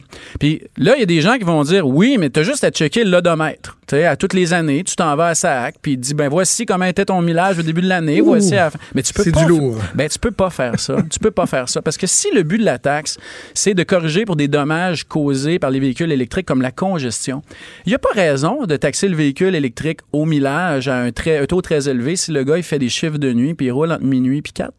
Pour que ce soit adapté, c'est ce que tu dis. Exact. Il n'y a pas raison de taxer le gars qui roule euh, entre Val d'Or puis Sainte-Terre en Abitibi. Parce qu'il n'y en a pas de, de- il y en a pas de trafic là-bas. Peut-être un peu pour. Exact. Peut-être que tu veux le taxer un petit peu parce que tu utilises l'infrastructure routière. Alors, il faut que tu saches qui roule où, puis quand, puis dans quelles conditions. Faut que ce soit etc. modulable. faut que ce soit modulable. Ça, ça veut dire que le gouvernement te suit partout. C'est Oh. Là, ça ouvre la prochaine étape. C'est- Il pourrait nous mettre des beaux tickets de vitesse là-dedans, ceux qui pourraient savoir quelle vitesse tu roules partout. Toute cette espèce de protection de la vie privée, là, puis cette sensibilisation-là qu'on fait par rapport aux GAFA puis aux grandes compagnies technologiques, là, ça s'en vient avec le gouvernement. C'est pas très, très simple. Alors, en Oregon, euh, où on commence à correctement appliquer ce type de taxe-là et où on suit les gens avec une application de cellulaire. Vous prenez votre voiture, vous êtes obligé d'avoir l'application. Ben là, on a dit aux gens, écoutez, en fait, on a fait une entente avec l'Association des libertés civiles qui disait ça c'est épouvantable, ça c'est une violation de la liberté des gens. Alors en Oregon, on a cette taxe-là, vous êtes capable de payer un montant forfaitaire pour vous soustraire à la taxe. Donc, tu as le droit de dire, moi, je veux pas payer Oui. cette taxe-là au millage. C'est pas vrai que vous allez me suivre à la trace. Puis, je vais payer un montant fixe. Mais le montant fixe, il faut qu'il soit élevé. Ah Oui, Hey. c'est ça. Parce Ça Faut veut un pas que tout le monde incitatif à commence ce- à, le- à donner le ben, c'est ça, faut qu'il y ait un incitatif à ce que les gens disent non, non, je, je, je vais faire le plus compliqué, Mm. avoir quelque chose de plus détaillé, de plus précis, mais qui va me coûter moins cher en bout de Ben ligne. oui, c'est sûr, si tu dis aux gens, pour 10 pièces par année, tu paieras pas la taxe au kilométrage, tout le monde va prendre les 10 pièces, faut que ce soit cher. Ça, ça revient littéralement à mettre un prix sur votre vie privée. Tu dis aux gens, écoutez, vous allez sauver de l'argent si on vous suit à la trace, mais vous êtes, vous êtes capable, là, on, vous permet de payer très cher pour garder votre vie privée, puis pour pas que chacun de vos allers-retours soit contrôlé par le gouvernement. Ah, c'est quand même, ces, ces nouvelles avenues technologiques-là qui permettent sur papier, théoriquement, de mieux taxer, de taxer de façon plus, équi- plus équitable, plus efficacement, etc., etc., tel que proposé par euh, la Chambre de commerce de Montréal. Là, quand tu arrives dans l'application, il n'y a personne Ouais. qui a trouvé ça facile. Mais il y a une réalité derrière ça. La réalité, c'est qu'on a un déficit d'infrastructure qui est important, que ce soit en transport en commun, euh, pour les routes. Là, je pense que le plan, d'infra- le, le- le plan des infrastructures du Québec euh, le, le- le dit très clairement. On a besoin de revenus, puis il va falloir trouver des revenus éventuellement pour les financer. Puis ça, c'est, c'est une avenue, mais il va falloir éventuellement faire, faire, euh, contribuer les véhicules électriques. Euh, on réfléchit ensemble. Est-ce que euh, principe de confiance présumée de la part du contribuable, de l'utilisateur, c'est-à-dire d'avoir une espèce de petite déclaration volontaire ou je sais pas, ton renouvellement de permis, tu dis je fais tant de kilomètres, là, tu aurais des espèces de paramètres qui arriveraient un montant, tu présumes de la bonne foi des gens, mais tu fais des vérifications, des spot checks. Sais, comme il y a des moyens de en Europe que j'ai eu déjà l'occasion de prendre, euh, ils checkent pas systématiquement ton billet, mais des fois ils rentrent, ils font des spot checks. Si tu t'es fait pogner à pas avoir de billet, à pas avoir payé ton euh, transit, tu vas en manger une sincère. Est-ce qu'il y a des modèles comme ça qui fonctionnent ou ça relève de l'utopie parce que les gens vont toujours trouver des moyens d'éviter leur responsabilité? Tu sais, c'est possible, mais les normes sociales sont différentes. Tu fais référence, par exemple, au système de métro en Allemagne. Tu payes un, tu payes un billet, puis il n'y a absolument pas de barrière. Tu rentres Ouais. dans le métro, mais tu peux te faire prendre. Puis si tu te fais prendre avec, je sais pas, peut-être une chance sur 50, ben là, tu payes une amende qui est, somme toute, pas très élevée. Mais il y a Ça, des... C'est en Autriche que j'avais pris ce, un modèle comme celui-là. C'est ça, puis t'en as aussi en France, mais tu sais, il y a des normes sociales là-bas qui font en sorte que les gens ont tendance à davantage se conformer à ces types de politiques-là euh, qu'en Amérique du Nord. Quand tu prends le métro au Japon, les gens payent à la sortie, puis ils font la ligne à la sortie quand ils ont hâte d'aller souper, parce qu'ils payent à la distance, entre autres. Tu Il y a des, des choses comme ça. Ce que tu pourrais faire au Québec, ce serait de dire, tu sais, euh, ben là, on regarde de l'odomètre de ton auto, tu es à 100 000 km au 1er janvier, tu es à 122 000 km au 31 décembre, puis là, ben, on va te taxer sur la différence. tu. Sauf que là, t'as pas la modulation dont tu parlais qui est, qui est- qui est fort pertinente. là. Ben oui, mais là, ça perd tout son intérêt parce que si tu veux peut-être taxer moins les gens. C'est supposé être un système intelligent. Alors, si euh, quelque chose qui est supposé être une innovation technologique se fait avec les moyens de 1985, ben là, tu sais, on- on- ça ouvre toute la question de pourquoi on le faisait pas avant. Alors, il faut vraiment des moyens technologiques que ce soit et équitable et efficace. tu sais. Euh, puis, ben, ça, ça viole, à mon avis, euh, systématiquement la vie privée. Puis, tu sais, un commentaire supplémentaire. La taxe sur l'essence, c'en est une taxe au kilométrage. Parce que plus tu roules, plus tu prends de l'essence. Puis en, en même temps, plus tu as une grosse cylindrée, plus ça en consomme. Le problème réel, c'est celui de faire contribuer les véhicules électriques. Puis je pense qu'éventuellement, il va falloir qu'on sorte sais, de l'idée que les véhicules électriques, c'est une sainteté pour la société, puis qu'ils doivent systématiquement être que subventionnés, puis qu'ils ne doivent pas contribuer au financement des infrastructures qu'ils utilisent. Jean-Denis, comme toujours, c'était un grand plaisir et surtout très, très, très intéressant. J'ai hâte de voir comment ce débat-là va évoluer au cours des prochains mois, même peut-être prochaines années plus. Salut. Franchement dit. Jonathan Trudeau. Et Maude Boutet. Appelez ou textez au 187 Cube Radio 1877 827 2346. Cube Radio. Cube Radio. Maude, est-ce que tu t'es déjà réjoui d'être un bouche-trou? Je- Vite de je- même, je- là. je- ben, dur à dire, hein, tu. Ah, ben, quand t'es ah, bouche-trou, ben. t'es comme genre, ouais. Ben, mettons, là, pour un spectacle, là, si quelqu'un dit, ah, ben là, euh, une telle avec qui j'étais censée aller, un peu plus, euh, veux-tu venir avec moi, je te donne le billet. Ça, il n'y en a pas de problème. Ouais, ouais, ouais, Il n'y en a pas de problème. Mais euh, sinon, en règle générale, être le bouche-trou, c'est comme, t'es l'option de, de dernière minute, puis t'es pas la première parce que option. moi, je- le là, fun. je- je- j'agis en tant que bouche-trou, puis je suis content. Parce que, tu sais, écoute, no- no- notre grand boss, Jean-Nic Gagné, Ouais. tu sais, il vient pas souvent à Québec, puis tout. Puis là, au début du show, il m'écrit « Salut, disponible pour dîner ». Ah, fuck. Hein, qu'est-ce qui, qu'est-ce qui se passe, là? Grand boss veut me parler, ça doit pas bien aller, tout ça. Fait que là, je dis, ah, oui, oui, euh, je vais m'arranger. Puis là, je fais une petite joke. Ah, t'es-tu- tu veux me slacker? Puis il me répond dans toute son honnêteté, non, j'avais un autre dîner, mais la personne m'a flushé. Fait que tant qu'à faire, je peux aller dîner. C'est donc ben chien, chien, ça, Jean-Luc. c'est donc ben chien. Là, je fais comme, yes! OK, pas, oui, pas, pas- pas de problème, boss. Pas de problème. Il en a pas de trouble.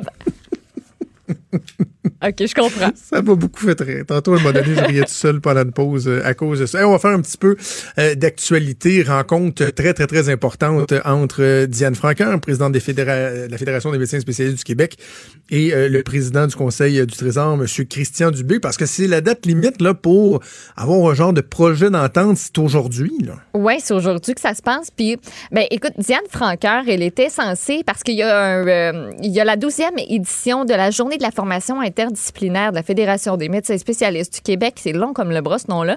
Euh, elle était censée faire un discours euh, initialement à 7h30. Finalement, on a remis ça à 12h30. Donc, pour euh, qu'il y ait une rencontre avec Christian Dubé, on veut faire la négociation sur, euh, sur- on veut faire le point, en fait, sur la négociation qui est en cours. À date, j'ai rien vu passer de ça.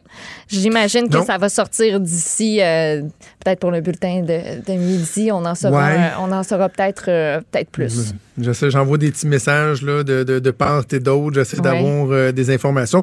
Moi, j'ai l'impression, Maude, que euh, on n'ira pas vers une loi spéciale. Parce que la Fédération des médecins spécialistes a quand même fait son bout de chemin. Là. Tu sais, avant même là, qu'on a l'impression que ça s'était échelonné sur très, très, très longtemps. Euh, bon, là, il y avait, c'était quoi? C'était 200 millions qui étaient prêts à mettre sur la table. Après ça, on était rendu à 400. On a compris que le gouvernement qui voulait récupérer un milliard par année, finalement, a fixé un objectif plus de 600 millions. On va couper la poire en deux autour de 500 millions par année. Et comme euh, c'est, c'est- je pense que c'est Mario qui disait ça ce matin, je suis tellement d'accord. Tu peux pas avoir un vis-à-vis qui démontre autant d'ouverture à négocier. Tu sais, qu'on aime les médecins ou pas, là, tu sais, clairement, ils savent qu'ils n'ont pas le gros Oui. bout du bâton, qu'ils n'ont pas la faveur du public. Donc, ils disent, oui, OK, on est prêt, on est prêt. d'a- Tu peux pas euh, leur dire dès le début de la négociation, ben, je te, je te, je te pitch une loi spéciale euh, d'en face. Non. Ça n'a aucun bon sens. Et à ma grande surprise, euh, moi qui, qui est vu comme le porte-étendard des médecins spécialistes au Québec, euh, souvent je suis le seul à les défendre, et bien, bien, bien des gens qui ont critiqué euh, l'attitude du gouvernement, l'empressement à vouloir y aller d'une loi spéciale. Ben oui. Premièrement, parce que tu as un double bris de contrat. Le contrat initial que tu veux briser, l'entente gouvernementale avec les médecins, que tu dis non, non, nous autres, on va rouvrir ça. Et deuxièmement, le fait qu'au mois de juillet dernier, il y avait eu entente avec les médecins spécialistes sur le- le- le- la procédure, sur la marche à suivre pour faire ces travaux-là, pour réouvrir l'entente. Bon, l'étude qui devait être déposée, etc. Puis là, finalement, avant même qu'on ait l'étude détaillée, le gouvernement qui veut bulldozer, c'est pas une bonne idée. C'est pas une bonne idée. Euh, donc, euh, ça, puis aussi le fait que les gens ont compris que le gouvernement voulait changer la discussion. Là, tu sais, tous les problèmes avec l'immigration, le gouvernement qui s'est euh, défendu comme un diable dans l'eau bénite depuis quelques, quelques semaines. Puis j'ajouterais même à ça que là, le mot qui revient encore, c'est empressement. On en parlait Ça avec vite, Emmanuel vite. tantôt. C'est tout, tout le long, on commence à reprocher à ce gouvernement, ce gouvernement-là de toujours vouloir aller trop vite. J'ai l'impression que peut-être qu'il n'y aura pas d'entente euh, à proprement parler aujourd'hui, mais que Christian Dubé va dire, ben, comme je l'avais mentionné, je voulais qu'il y ait un, comment il y a une perspective d'entente. Je m'attends pas à ce qu'il y ait une entente vendredi, mais je veux au moins sentir qu'on s'approche d'une entente rendue à vendredi pour dire, bon, ben parfait, on continue ou sinon, on cherche d'autres options. Donc, euh, je serais pas surpris. Je serais pas surpris qu'effectivement ce soit ce qu'on nous dise, ça va être à suivre au courant de la journée.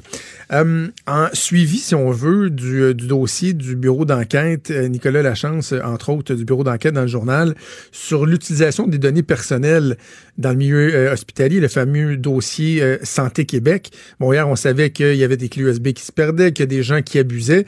Mais aujourd'hui, on nous expose un cas très particulier qui est euh, assez révoltant, je trouve.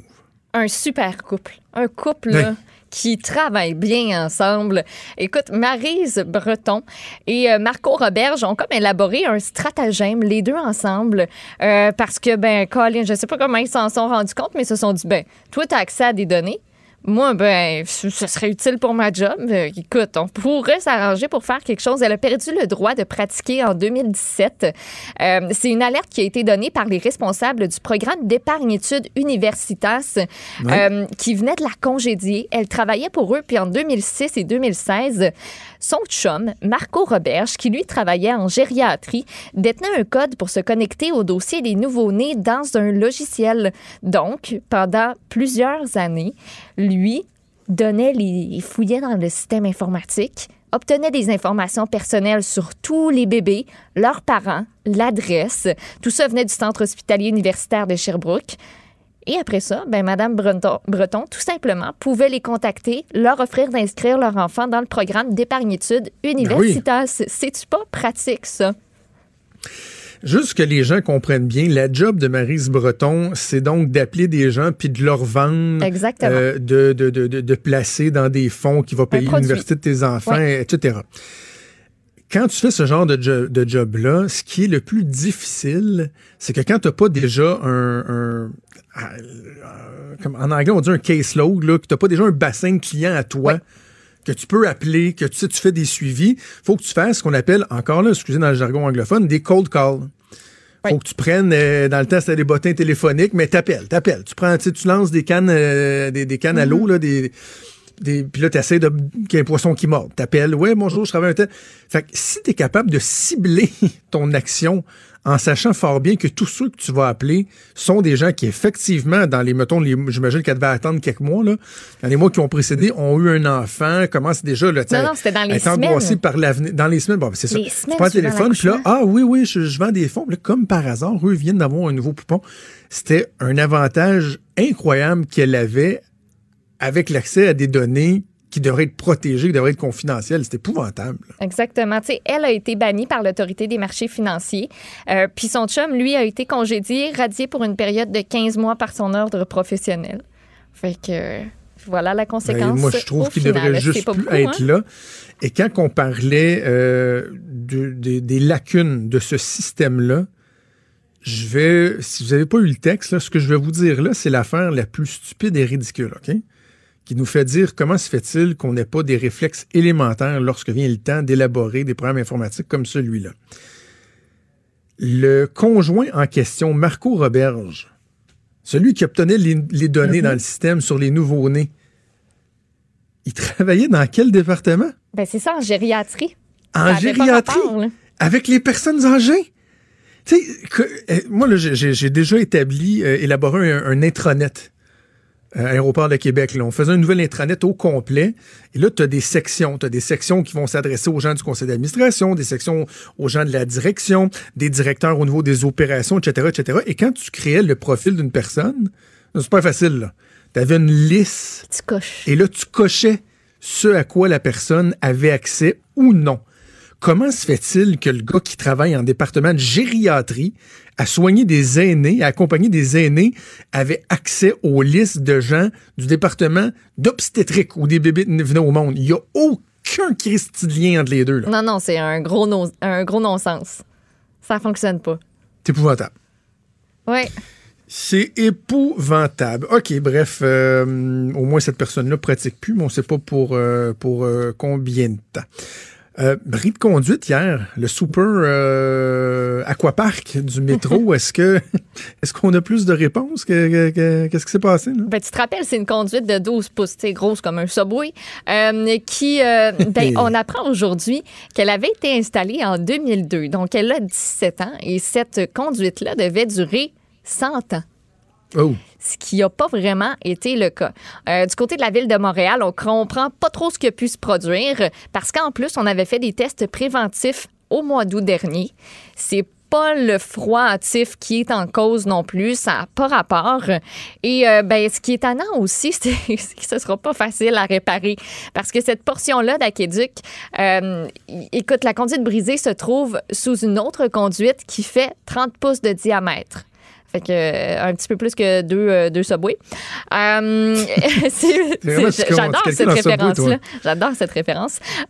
Puis c'est à proximité d'un massif d'électricité. Donc, il y a plusieurs fils électriques qui sont enfouis. Fait que ça ajoute au degré de difficulté. Il va vraiment là, tra- falloir travailler euh, fort et ce sera pas demain matin que ça va être, euh, que ça va être réglé. Donc, mystère et boule de gomme. On va faire des analyses sur cette conduite-là pour comprendre ce qui s'est passé.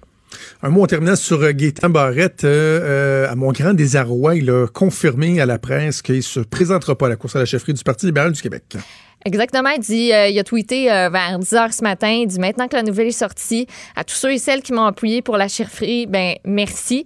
C'est une, c'est une décision qui est difficile, mais je pense que ça va être dans l'intérêt du parti. Puis rassurez-vous, je m'en vais pas. Je reste au Parti libéral avec le même niveau d'énergie. Il confirme aussi euh, qu'il va appuyer euh, personne euh, dans la course.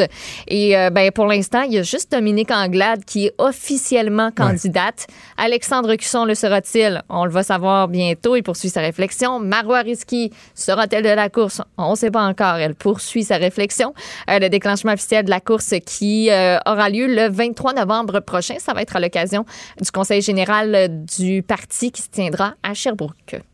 Je vais aller réécouter l'entrevue que Gaétan Barrette avait fait avec nous il y, a, il y a quelques semaines parce que je sais pas si tu te souviens, mais à un moment donné, je lui avais posé la question parce que bon, lui parlait du retour du des valeurs du nationalisme, d'essayer de prôner un certain euh, interculturalisme plutôt que de s'en aller vers le fameux multiculturalisme de, de- de- de Justin Trudeau.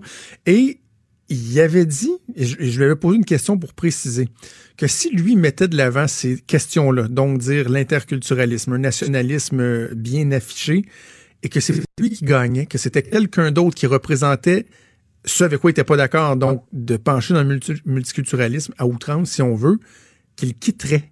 Oui, Te souviens-tu, il avait dit, je finirai mon mandat, Ben mais oui. je, je m'en irai après. Là, je- moi, je veux savoir, mais il se présente pas à la chefferie, mais même en tant que simplement membre euh, de ce caucus, du caucus des députés, c'est effectivement la personne qui prend les règnes du parti ne véhicule pas ce que lui, euh, ce en quoi lui croit. Oui, c'était Est-ce ça. qu'il va être à l'aise avec ça? Est-ce qu'il va, est-ce qu'il se représenterait pour cette personne-là? J'ai hâte de voir s'il fera euh, Mm. preuve de, de, de, de, de- de la même franchise ou s'il va avoir un, un peu de flou dans la réponse de M. Barrette. Bref, moi, j'aurais bien aimé qu'il soit là. Ça aurait été fort divertissant et Oui. pertinent. C'est ça l'affaire. Pas juste divertissant, pertinent également. Merci Maud. On fait une pause. On revient dans quelques secondes. Vous écoutez Franchement dit.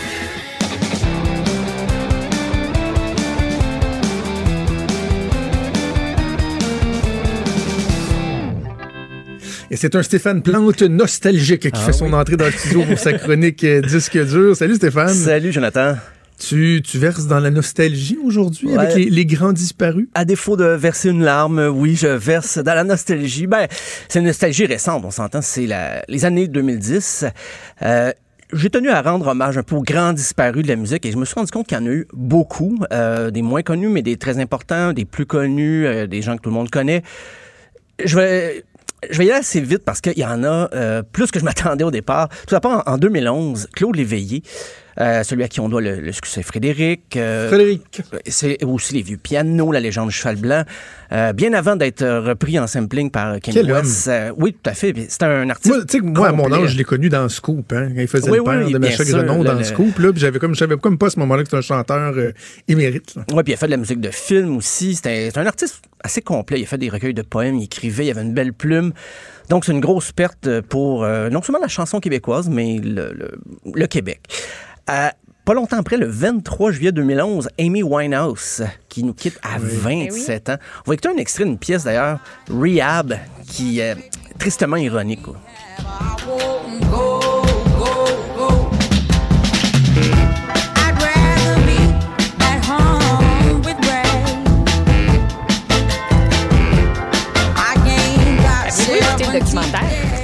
Non, Ben oui, je l'ai vu. C'est tellement. Ah, faut que tu regardes ça. C'est tellement fêtes. triste. Ouais. Sa famille et tout ça, c'est. C'est spécial. Et c'est donc, Oui. ben, c'est, sa mort ramenait un peu à l'avant-plan le mythe de la mort des rockers à 27 ans. Ben oui. Dans la, en pleine carrière, quand ils sont au, au sommet.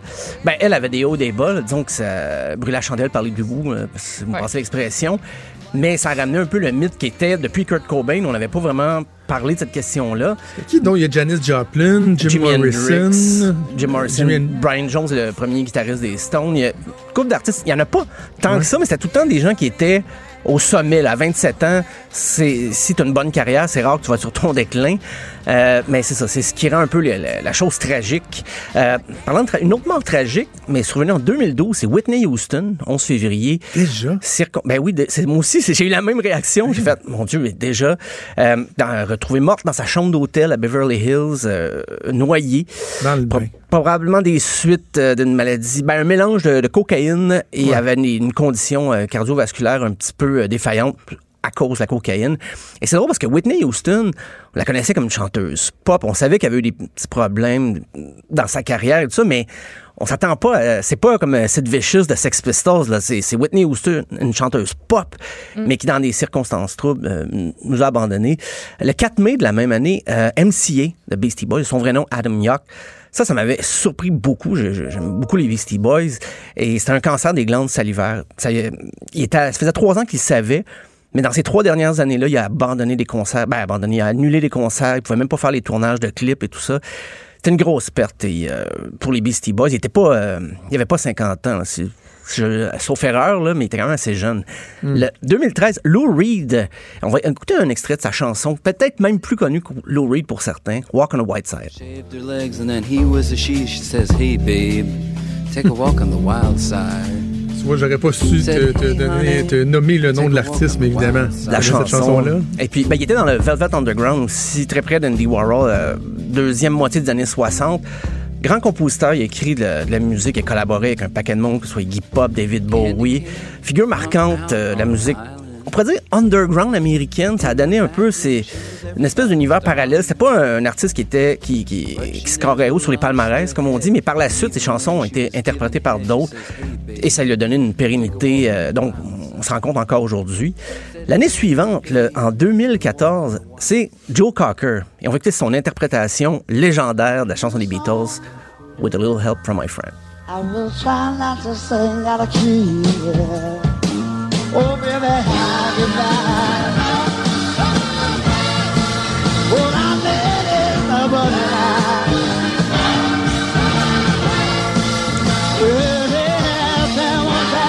Il y a du vécu dans ce voix-là. du vécu. Sur une note peut-être un peu plus euh, comique, j'ai j'ai lu hier, on dit, on dit de lui qu'il a inventé le air guitar parce que quand il était à Woodstock, durant sa performance, effectivement, il mime pratiquement la moitié de la chanson à la guitare, mais il, il est devant son micro, là, il chante, il fait juste chanter, mais il mime la guitare tout le temps. Et À la blague, on dit qu'en 1969, c'est Joe Cocker qui a inventé l'air guitar. Mais bon, il y a Et des maintenant, il y a des compétitions. il y a des guitare. compétitions Écoute. partout. Euh, en 2015, euh, la fin, euh, 3 décembre 2015, Scott Whelan, le chanteur de, de Stone Temple Pilots, de Velvet. Revolver, encore une fois, une triste histoire d'overdose. On dit overdose accidentelle, mais alcool, cocaïne et tout ça. C'est un peu triste. Un autre qui a commis bien des abus, euh, certains diront que ça, ça- ça a pris du temps, qu'il il était chanceux de se rendre jusque-là, c'est Lemmy de Motorhead, le 28 Ouais. décembre, dans, dans le même mois. Une vie ponctuée de tous les, les excès du sexe, drogue, rock'n'roll. Euh, inimitable, sa voix, tu sais, son son de bass, ça a laissé une, une grande perte pour, je dirais même, le métal et le punk aussi, ça a influencé les deux. Euh, vraiment pas longtemps après, et là, on verra que ça a été... On une était, on période- était vraiment dans une période noire, hein? Oui, parce que Je m'en souviens. je m'en souviens très bien. J'étais ben, euh, dans la salle de rédaction du Journal de Montréal à ce moment-là et on se disait, mais écoute, ça va-tu arrêter? Ouais. Là, il y avait tout le monde, ça arrivait d'une journée à l'autre et le 10 janvier 2016, David Bowie. Là, ça, on s'y attendait, il avait annoncé déjà qu'il y avait des problèmes de santé. Mais là, on s'est rendu compte que David Bowie avait une carrière qui est difficile à résumer. Il a fait de la musique pendant à peu près 50 ans. Euh, il a essayé plein de styles, plein de courants. Des fois, c'est lui-même qui créait les modes. Était suivi par d'autres, donc c'est une grosse perte pour la, la- la musique britannique. Quatre jours après, René Angélil, euh, je sais que là, on peut dire, ah ben, c'est un gérant, mais, mais lui aussi était un interprète très connu avec Ben oui. son trio, les Baronnets. Et voici une reprise des Beatles. C'est fou, mais c'est tout. Ce soir, ce soir, ce soir, ce soir, c'est fou. Question est, est-ce que c'est vraiment le meilleur moyen de rendre hommage à René Angelil que de faire jouer des baronets? Ben, du bon baronnet. Ben c'est ça qui il s'est fait connaître beaucoup avec eux, mais aussi c'était des, euh, des fantaisistes. À la fin des années 60, il y a des disques qu'on peut entendre les baronnets faire des blagues entre les chansons. C'était rendu un spectacle de variété. Et dans le, le podcast de Pierre Huet, Parole de Pierre Huet sur euh, Cube Radio, il y a une anecdote et savoureuse, c'est que la, la chanson Hold Me Tight des Beatles, les Beatles l'aimaient pas vraiment cette chanson-là parce que ils l'ont enregistrée vite et même on entend Paul McCartney fausser. Ils ont même pas recommencé. Mais bizarrement, au Québec, les Baronnets ont choisi cette chanson-là pour la faire en français. Et ça, ça fait en sorte que le 45 tours original des Beatles s'est mis à être revendu de plus en plus. Oh, et les, oui. les Beatles savaient pas qu'est-ce qui se passait au Québec. Ils se, ils se demandaient pourquoi Hold Me Tight était populaire au Québec et pas tant que ça ailleurs dans le monde. Mais c'est à cause des baronnets. Donc, euh, René Angélil avait du flair déjà à l'époque. Euh, la même année, Prince. C'est une légende après l'autre. Euh, mais c'est c'est vrai qu'à ce moment-là, on se disait, coudon, c'est qui le prochain en 2016? Par contre, les, les médias, ben, les médias sociaux aussi, ont embarqué un petit peu trop. C'était rendu, OK, Prince, c'est un gros nom, c'est normal, on en parle. Mais là, plus ça allait, plus on cherchait, dire, ah, le, le technicien du studio qui a fait tel album est mort. Là, c'était rendu qu'on cherchait un petit Ouais. peu la nouvelle. Mais dans le cas de Prince, c'était euh, c'était un drame, en fait. Et, et puis, après sa mort, bon, il a ressorti des chansons qu'il avait écrites pour d'autres. C'était, je pense à la chanson euh, Nothing euh, Nothing's Compared to You de Shannon O'Connor. Il a ressorti, il a ressorti des chansons qu'il avait écrites pour d'autres qu'on savait pas que c'était lui. Après sa mort, donc on a vraiment euh, on découvert que, en plus, on le savait prolifique, mais à ce point-là, c'était marquant. Puis c'est pas fini. Je suis certain qu'on va découvrir, on va presser le citron pour Prince. La même année, Pierre Lalonde, je sais qu'on pense à lui plus comme un animateur d'action-réaction. Chagla-gla. Chagala, mais quand même, dans les années 60, ben, il animait euh, Jeunesse d'aujourd'hui, mais il avait fait le temps des vacances. Nous, on est Ah dans oui. le vent, plein de chansons. Et le 25 décembre 2016, à Noël, le chanteur de Wham, j'en parlais euh, cette semaine, George Michael, est décédé. Il avait eu une grosse carrière solo après la séparation du groupe. Et le 25 décembre, comme ça, qu'il il est disparu. Le 18 mai 2017, figure de proue du grunge, Chris Cornell de Soundgarden, Oui. qui nous quittait aussi. Euh, il avait chanté aussi avec Audio Slave. Il était là, lui, vraiment dans les débuts du grunge. Il était dans Temple of the Dog, groupe de Seattle, figure marquante. euh, puis je parlais à Temple of the Dog avec Eddie Vedder. Les membres de Pearl Jam. Et ils vont devenir Pearl Jam. Et Chris Cornell va fonder Soundgarden. Euh, Peut-être pas dans le même genre, mais il y a des rapprochements à faire. Le 20 juillet, Chester Bennington, le chanteur de Linkin Park, j'ai- moi, je me suis rendu compte, j'ai couvert, le, parce que le 10 août, il devait jouer au Centre Bell. Linkin Park, c'était prévu qu'il joue au Centre Ah Bell. oui, j'y allais, c'était mon cadeau de fête. Ah, pour vrai? Mon, mon Dieu, Ouais, désolé. cadeau de fête de, de- de ma soeur. Non, mais il faut que je te dise, puis je- j'en ai déjà parlé, mais dans tous ces décès-là, moi, celui qui m'a le plus marqué, c'est Chester Bennington, qui m'a amené dans une genre de spirale assez weird d'être. euh, puis quand je dis obsédé, là, je me réveillais pas la nuit, là, mais d'être d'être pratiquement obsédé par. Euh, son suicide, à, à regarder des dizaines d'entrevues qu'il avait faites, lire les paroles de toutes les chansons, parce que c'est un groupe que je suivais depuis leur tout début, Linkin Park, c'est un de mes groupes préférés, et d'être troublé par tous les signes. Tu sais, à quel point dans ses paroles, dans la musique qu'il chantait en s'époumonnant, puis qu'il y avait des, des- des dizaines de milliers de personnes qui avaient les bras dans les airs, puis qui chantaient, que dans le fond, il criait à l'aide Ouais, constamment. Je- ça m'a vraiment marqué le, le- le- le suicide de Chester Bennington. Ah, puis souvent, ben, c'est le cas dans plusieurs artistes que j'ai nommés aujourd'hui. On réécoute les chansons après et ça prend un autre sens. Et moi, j'avais été le, ben, le 10 août, j'avais couvert au pied du Mont-Royal, il y avait eu des fans qui venaient échanger des témoignages, tout ça. Moi, je me disais, bon, je vais y aller, parce qu'il va-tu vraiment avoir du monde? Et il y avait plein de gens qui venaient témoigner comment ils l'avaient découvert, comment euh, une prof de, de français de secondaire 2 qui disait qu'elle faisait lire les textes à, sa- à ses élèves et tout ça. Et somme toute, c'était très positif, malgré tout, malgré le, le- le- le suicide. On voulait se souvenir de Chester Bennington, mais de la bonne façon. Comme quoi, c'était pas, pas juste se concentrer sur le malheur, mais aussi voir ce que son œuvre laissait de positif. Euh, le 9 septembre, texte le corps. Moi, j'ai un petit faible quand même pour sa chanson Le Frigidaire.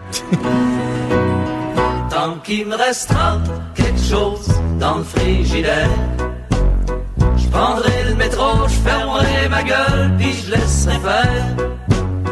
Mais y a quelque chose qui me dit qu'un beau matin, Ouais. C'était ben, c'était son gros hit. Il, il a enregistré d'autres choses, mais là, dans le temps de Noël, on va entendre sûrement le, le- le Noël euh, au camp, là, ça- ben, qui n'est pas une chanson, mais qui est plus une narration. Mais c'est un, un artiste qui a quand même marqué le Québec avec, ben, il a fait le, le Festival de l'humour, il a fait de la peinture, mais son hit, le Frigidaire, c'était vraiment, tout le monde connaît ça. C'était un Il- il- 45 son tours. gros hit a été, ça a été les insolences de, de Tex Oui, les aussi, au téléphone euh, dans les années quat- Ouais. fin 70-80. Euh, mais c'est ça, c'est un artiste polyvalent, un peu touche à tout, mais sa chanson a quand même marqué euh, à sa façon, peut-être pour les pas les bonnes raisons, mais marqué le Québec. Euh, le 2 octobre 2017, Tom Petty. Euh, moi, je, je, je plaide coupable, je suis devenu fan après sa mort. Parce que souvent, sur mon Ça Facebook, arrive, ça. quand quelqu'un décède, là, je, je vois plein de monde qui se mettent à dire Ah, je l'aimais tellement. Puis je-. Ben voyons, c'est- je t'ai jamais parlé de lui. Mais moi, Tom Petty, je le connaissais un petit peu, les hits, les singles et tout. Mais j'ai réécouté son œuvre et là, j'ai fait Ah mon Dieu, je suis passé à côté de quelque chose. Euh, c'est une œuvre euh, magistrale. là. Il y a tellement d'albums que je connaissais pas. Puis je connaissais les vidéoclips, en fait, surtout. Mais j'ai dé- découvert un artiste que j'écoute encore beaucoup, que je continue de découvrir. euh, Sais-tu avec qui, moi, ça a fait ça? C'est Scott Whelan, euh, Stone Ah oui? Temple Pilot. Je ne connaissais pas tant euh, Stone Temple Pilot. Puis, dans les, je te dirais, dans les deux dernières années, bizarrement, là, avec Spotify qui suggère des tunes, je me suis Ouais, mis à ouais. me rendre compte que tabarouette, j'aimais donc bien ça. Ah ouais. J'en écoute beaucoup. Là, malheureusement, j'ai verrai jamais spectacle. Ah, non, ça c'est. Ben, comme, euh, ben, le prochain, c'est Malcolm Young d'ACDC, le frère d'Angus, qui est mort le 18 novembre euh, 2017. Euh, c'est. C'est le grand frère de. C'est ça, Angus. C'était. Souvent, on disait que c'était lui le plus sage, le plus calme, le guitariste qui était un petit peu euh, le pilier du groupe, mais il nous a quittés le 18 novembre 2017. Il y a Johnny Hallyday, le 6 décembre 2017. Euh, moi, j'avais eu des billets quand il est venu euh, quelques années au Centre Bell et je ne pouvais pas y aller. Puis je m'étais dit, bon, prochaine fois, j'irai. J'avais donné mes billets à quelqu'un, mais j'ai jamais pu y retourner parce que, ben, voilà, c'est. Johnny Hallyday, le- le- l'espèce d'icône du rock français. Euh, une autre icône de la chanson française, mais France Gall, le 7 janvier 2018, qui nous quittait. Et le 15 janvier 2018, euh, Dolores O'Riordan, la chanteuse des Cranberries, oui. il venait d'enregistrer un démo. Euh, on a récupéré le démo pour faire un album et ça donnait la pièce All Over Now.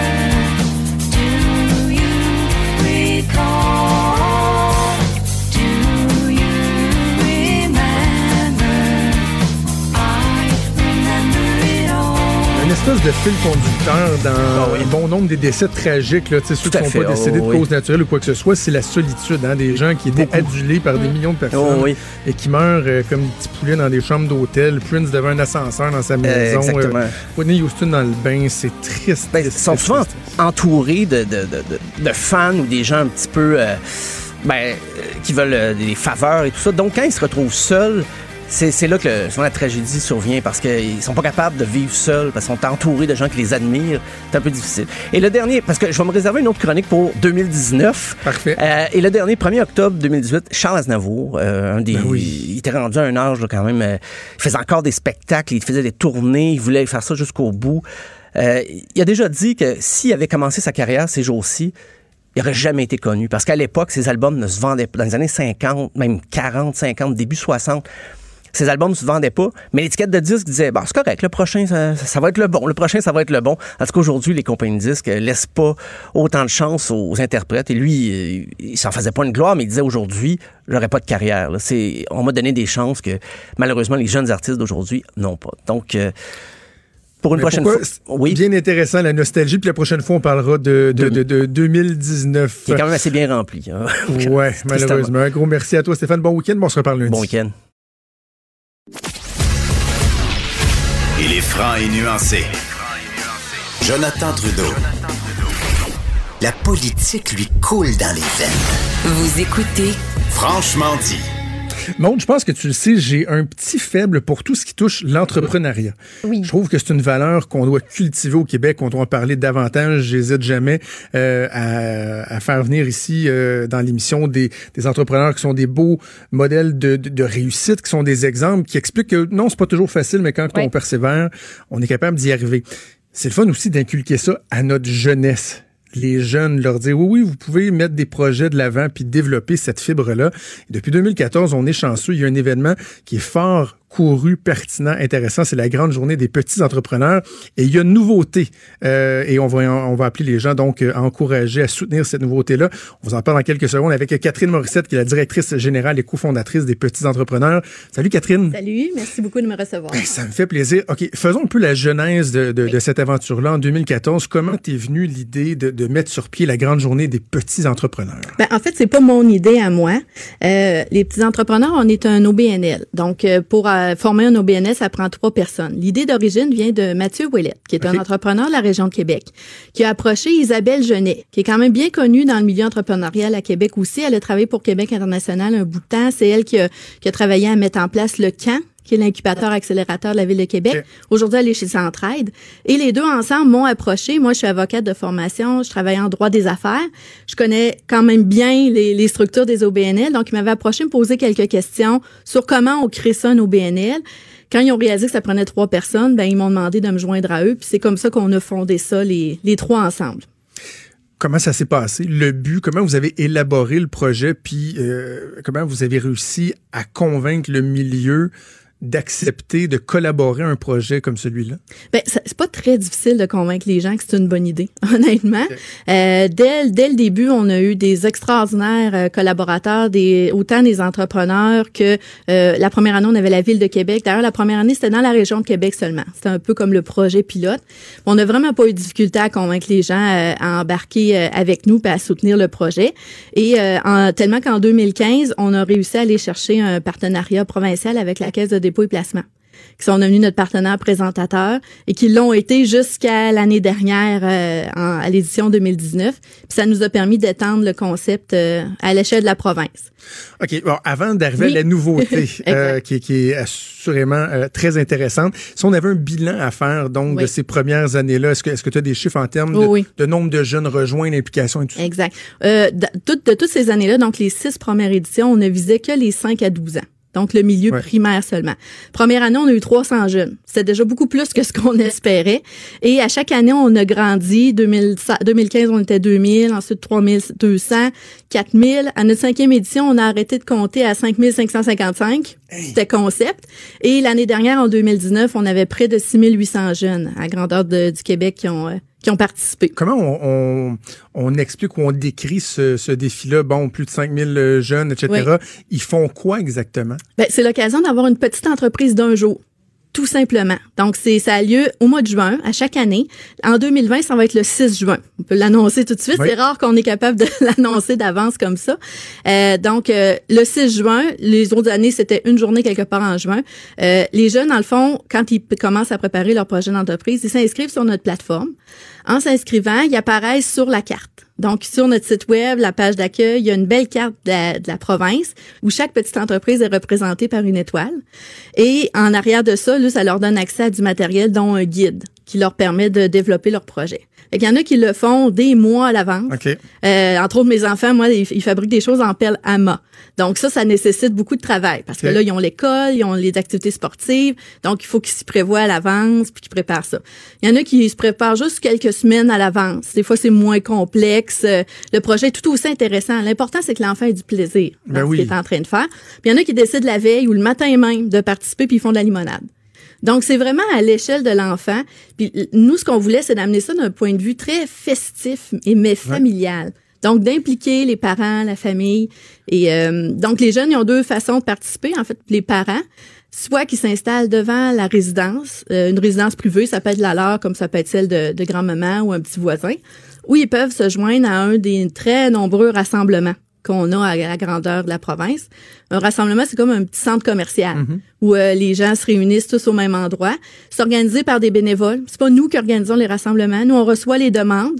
On, on- on fait un petit encadrement parce qu'on est un OBNL, nos partenaires, tout ce qu'on peut leur offrir, c'est de la visibilité. Donc, c'est important que la visibilité se rende Ben oui. euh, jusque sur le terrain. Mais à partir de là, ils font le projet euh, qu'ils ont envie de faire, euh, qui, qui ressemble à ce qui se passe dans leur communauté. Bon, là, Catherine, l'objectif, c'est de donner la piqûre à ces jeunes-là de s'intéresser euh, à l'entrepreneuriat. Ouais. Nous, on Là, dit semer problème- des graines d'entrepreneuriat. Ben, voilà. Donc là, ça, ça, s'annon- ça, ça s'adressait pardon, à des jeunes de 5 Oui. à 12 ans. Exact. Là, ça, ça veut dire qu'il y en a qui ont commencé à quoi, 7 ans, 8 ans, Exact. 9 ans. Là, ils arrivent à 13, 14 ans. Mais malheureusement, même s'ils ont adoré, ils sont plus admissibles. Ben, Donc là, le projet. officiellement, c'est ça, officiel- officiellement. On veut élargir ça Voilà. aux ados, finalement. Exact. Officiellement, on s'adressait vraiment aux 5 à 12 ans, mais justement, nos participants, ils ont vieilli, puis on se les, ça fait plusieurs années qu'on se fait demander d'étendre ça à- aux ados, donc au niveau secondaire. Puis on a décidé de prendre le virage cette année.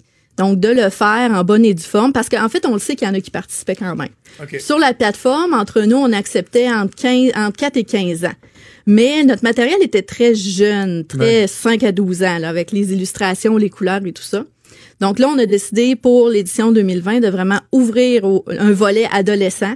Donc ça nécessite de revoir notre matériel pour s'adresser à cette clientèle-là, revoir notre promotion aussi, parce que c'est une clientèle qu'on peut rejoindre, elle, directement sur les réseaux sociaux. Les jeunes, on passait beaucoup par les parents, les plus jeunes, je veux dire, les 5 à 12. Mais à partir de 13 ans, normalement, ils, ils ont leur compte, ils peuvent avoir leur compte Facebook, puis j'ai bien l'impression euh, Facebook, Instagram, Snapchat, etc. Fait qu'il faut revoir notre promotion aussi. pour- Donc, il y a un coût associé à ça. Voilà. Vous êtes un OBNL, Oui. donc c'est toujours le nerf de la guerre d'essayer d'aller chercher des sommes.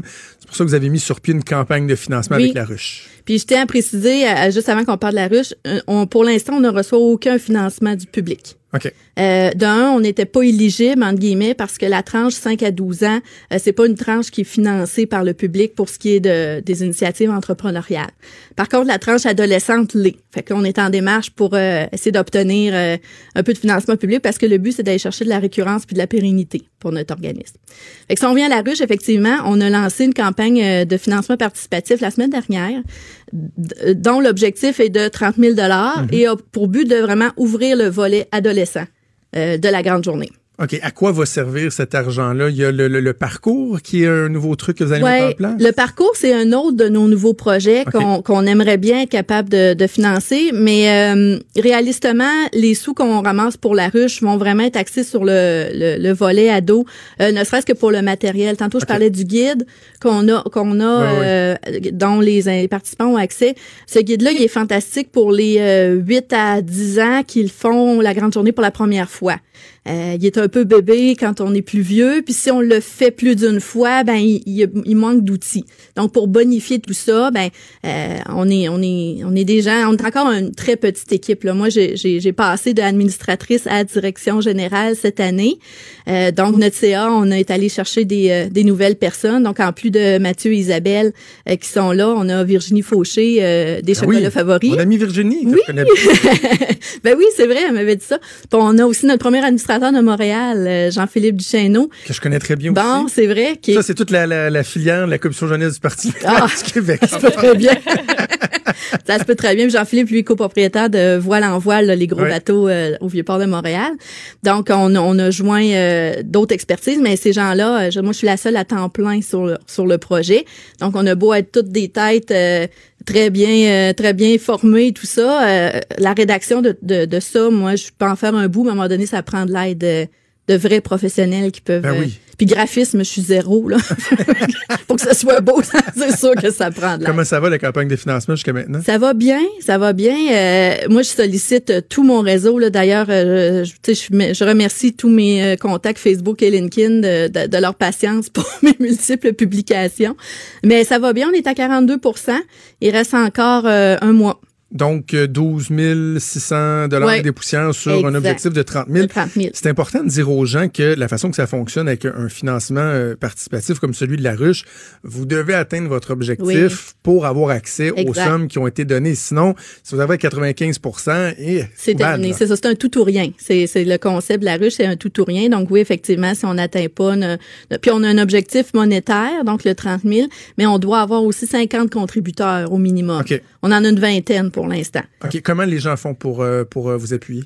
Ben, euh, pour faut se rendre soit sur- directement sur le site de la ruche. On est sur la, pla- la je pense qu'il appelle ça la, la plateforme d'envol. Je m'excuse, je me souviens pas de l'expression. mais On est sur la page d'accueil. OK. Et euh, sinon, ben sur notre page Facebook là de la grande journée des petits entrepreneurs, on, on est on est barbouillé de liens pour pouvoir se rendre. Et on offre différentes con- contreparties à tous ceux qui veulent participer. Il y a soit la contribution volontaire, montant de votre choix, 5 dollars, ça fait aussi. Sinon, ce qui est très populaire, c'est le payer au suivant. Oui, sur la base là de, de ce qu'on voit dans les restaurants, là, le café euh, prépayé, là, que quelqu'un peut venir euh, réclamer au comptoir, ben le payer au suivant, c'est un peu dans la même veine. Donc, c'est de dire, on achète cinq inscriptions à l'avance et ces inscriptions-là, nous, on s'engage à les redonner euh, auprès d'enfants qui vivent peut-être dans les milieux plus défavorisés. On en connaît, ça fait des années qu'on travaille avec différents organismes, on le sait, là. On, on- je le sais déjà vers qui je me tournerais. Puis quelqu'un qui en achèterait trois et plus, donc qui achèterait 15 inscriptions et plus, ben à ce moment-là, on va prendre contact avec la personne, on va essayer de redonner les inscriptions dans son environnement, dans sa région, dans, dans son milieu. C'est merveilleux. Super de belle initiative. Je suis content qu'on soit capable euh, d'élargir ça. On va se tenir au courant, Catherine, Ben, lorsque viendra le temps de, de, euh, de faire les inscriptions, de, Oui. de faire l'appel euh, bon, à des candidatures et tout ça. On aura l'occasion de le faire. Je veux absolument qu'on se reparle. Catherine Morissette, directrice générale et cofondatrice des petits entrepreneurs. Bravo pour ton Merci implication. beaucoup, puis Merci. euh, merci. Dès qu'on peut en parler, euh, moi, je suis toujours disponible. Je vais toujours être là. Merci, Excellent. Catherine. Salut. Des débats, des commentaires, des opinions. Ça, c'est franchement dit. Cube Radio. Ben, c'est pas mal fini, là. Bye. Des fois, je me dis tout le temps, euh, où c'est qu'on s'est emporté dans cette émission-là? Là? Peut-être le- peut-être que si j'avais pas raconté le bout où je faisais semblant de parler au téléphone dans des activités quand j'étais dans le privé, parce que j'étais trop gêné quand j'arrivais, peut-être qu'on aurait eu plus de temps Ben, pour la fermeture, puis j'aurais pas des collègues de travail qui se paieraient ma gueule sur Twitter en ce moment. Oui, j'ai vu passer ça, puis peut-être que Ben oui, si j'avais pas pensé Merci, que tu avais des bottes jusqu'aux cuisses, on aurait aussi gagné une coupe de secondes. C'est ça. Euh, je- C'est plein ça. d'hypothèses, plein de possibilités. Mais c'est correct, on a parlé de choses importantes aussi, puis intéressantes. Moi, je crois beaucoup en l'équilibre.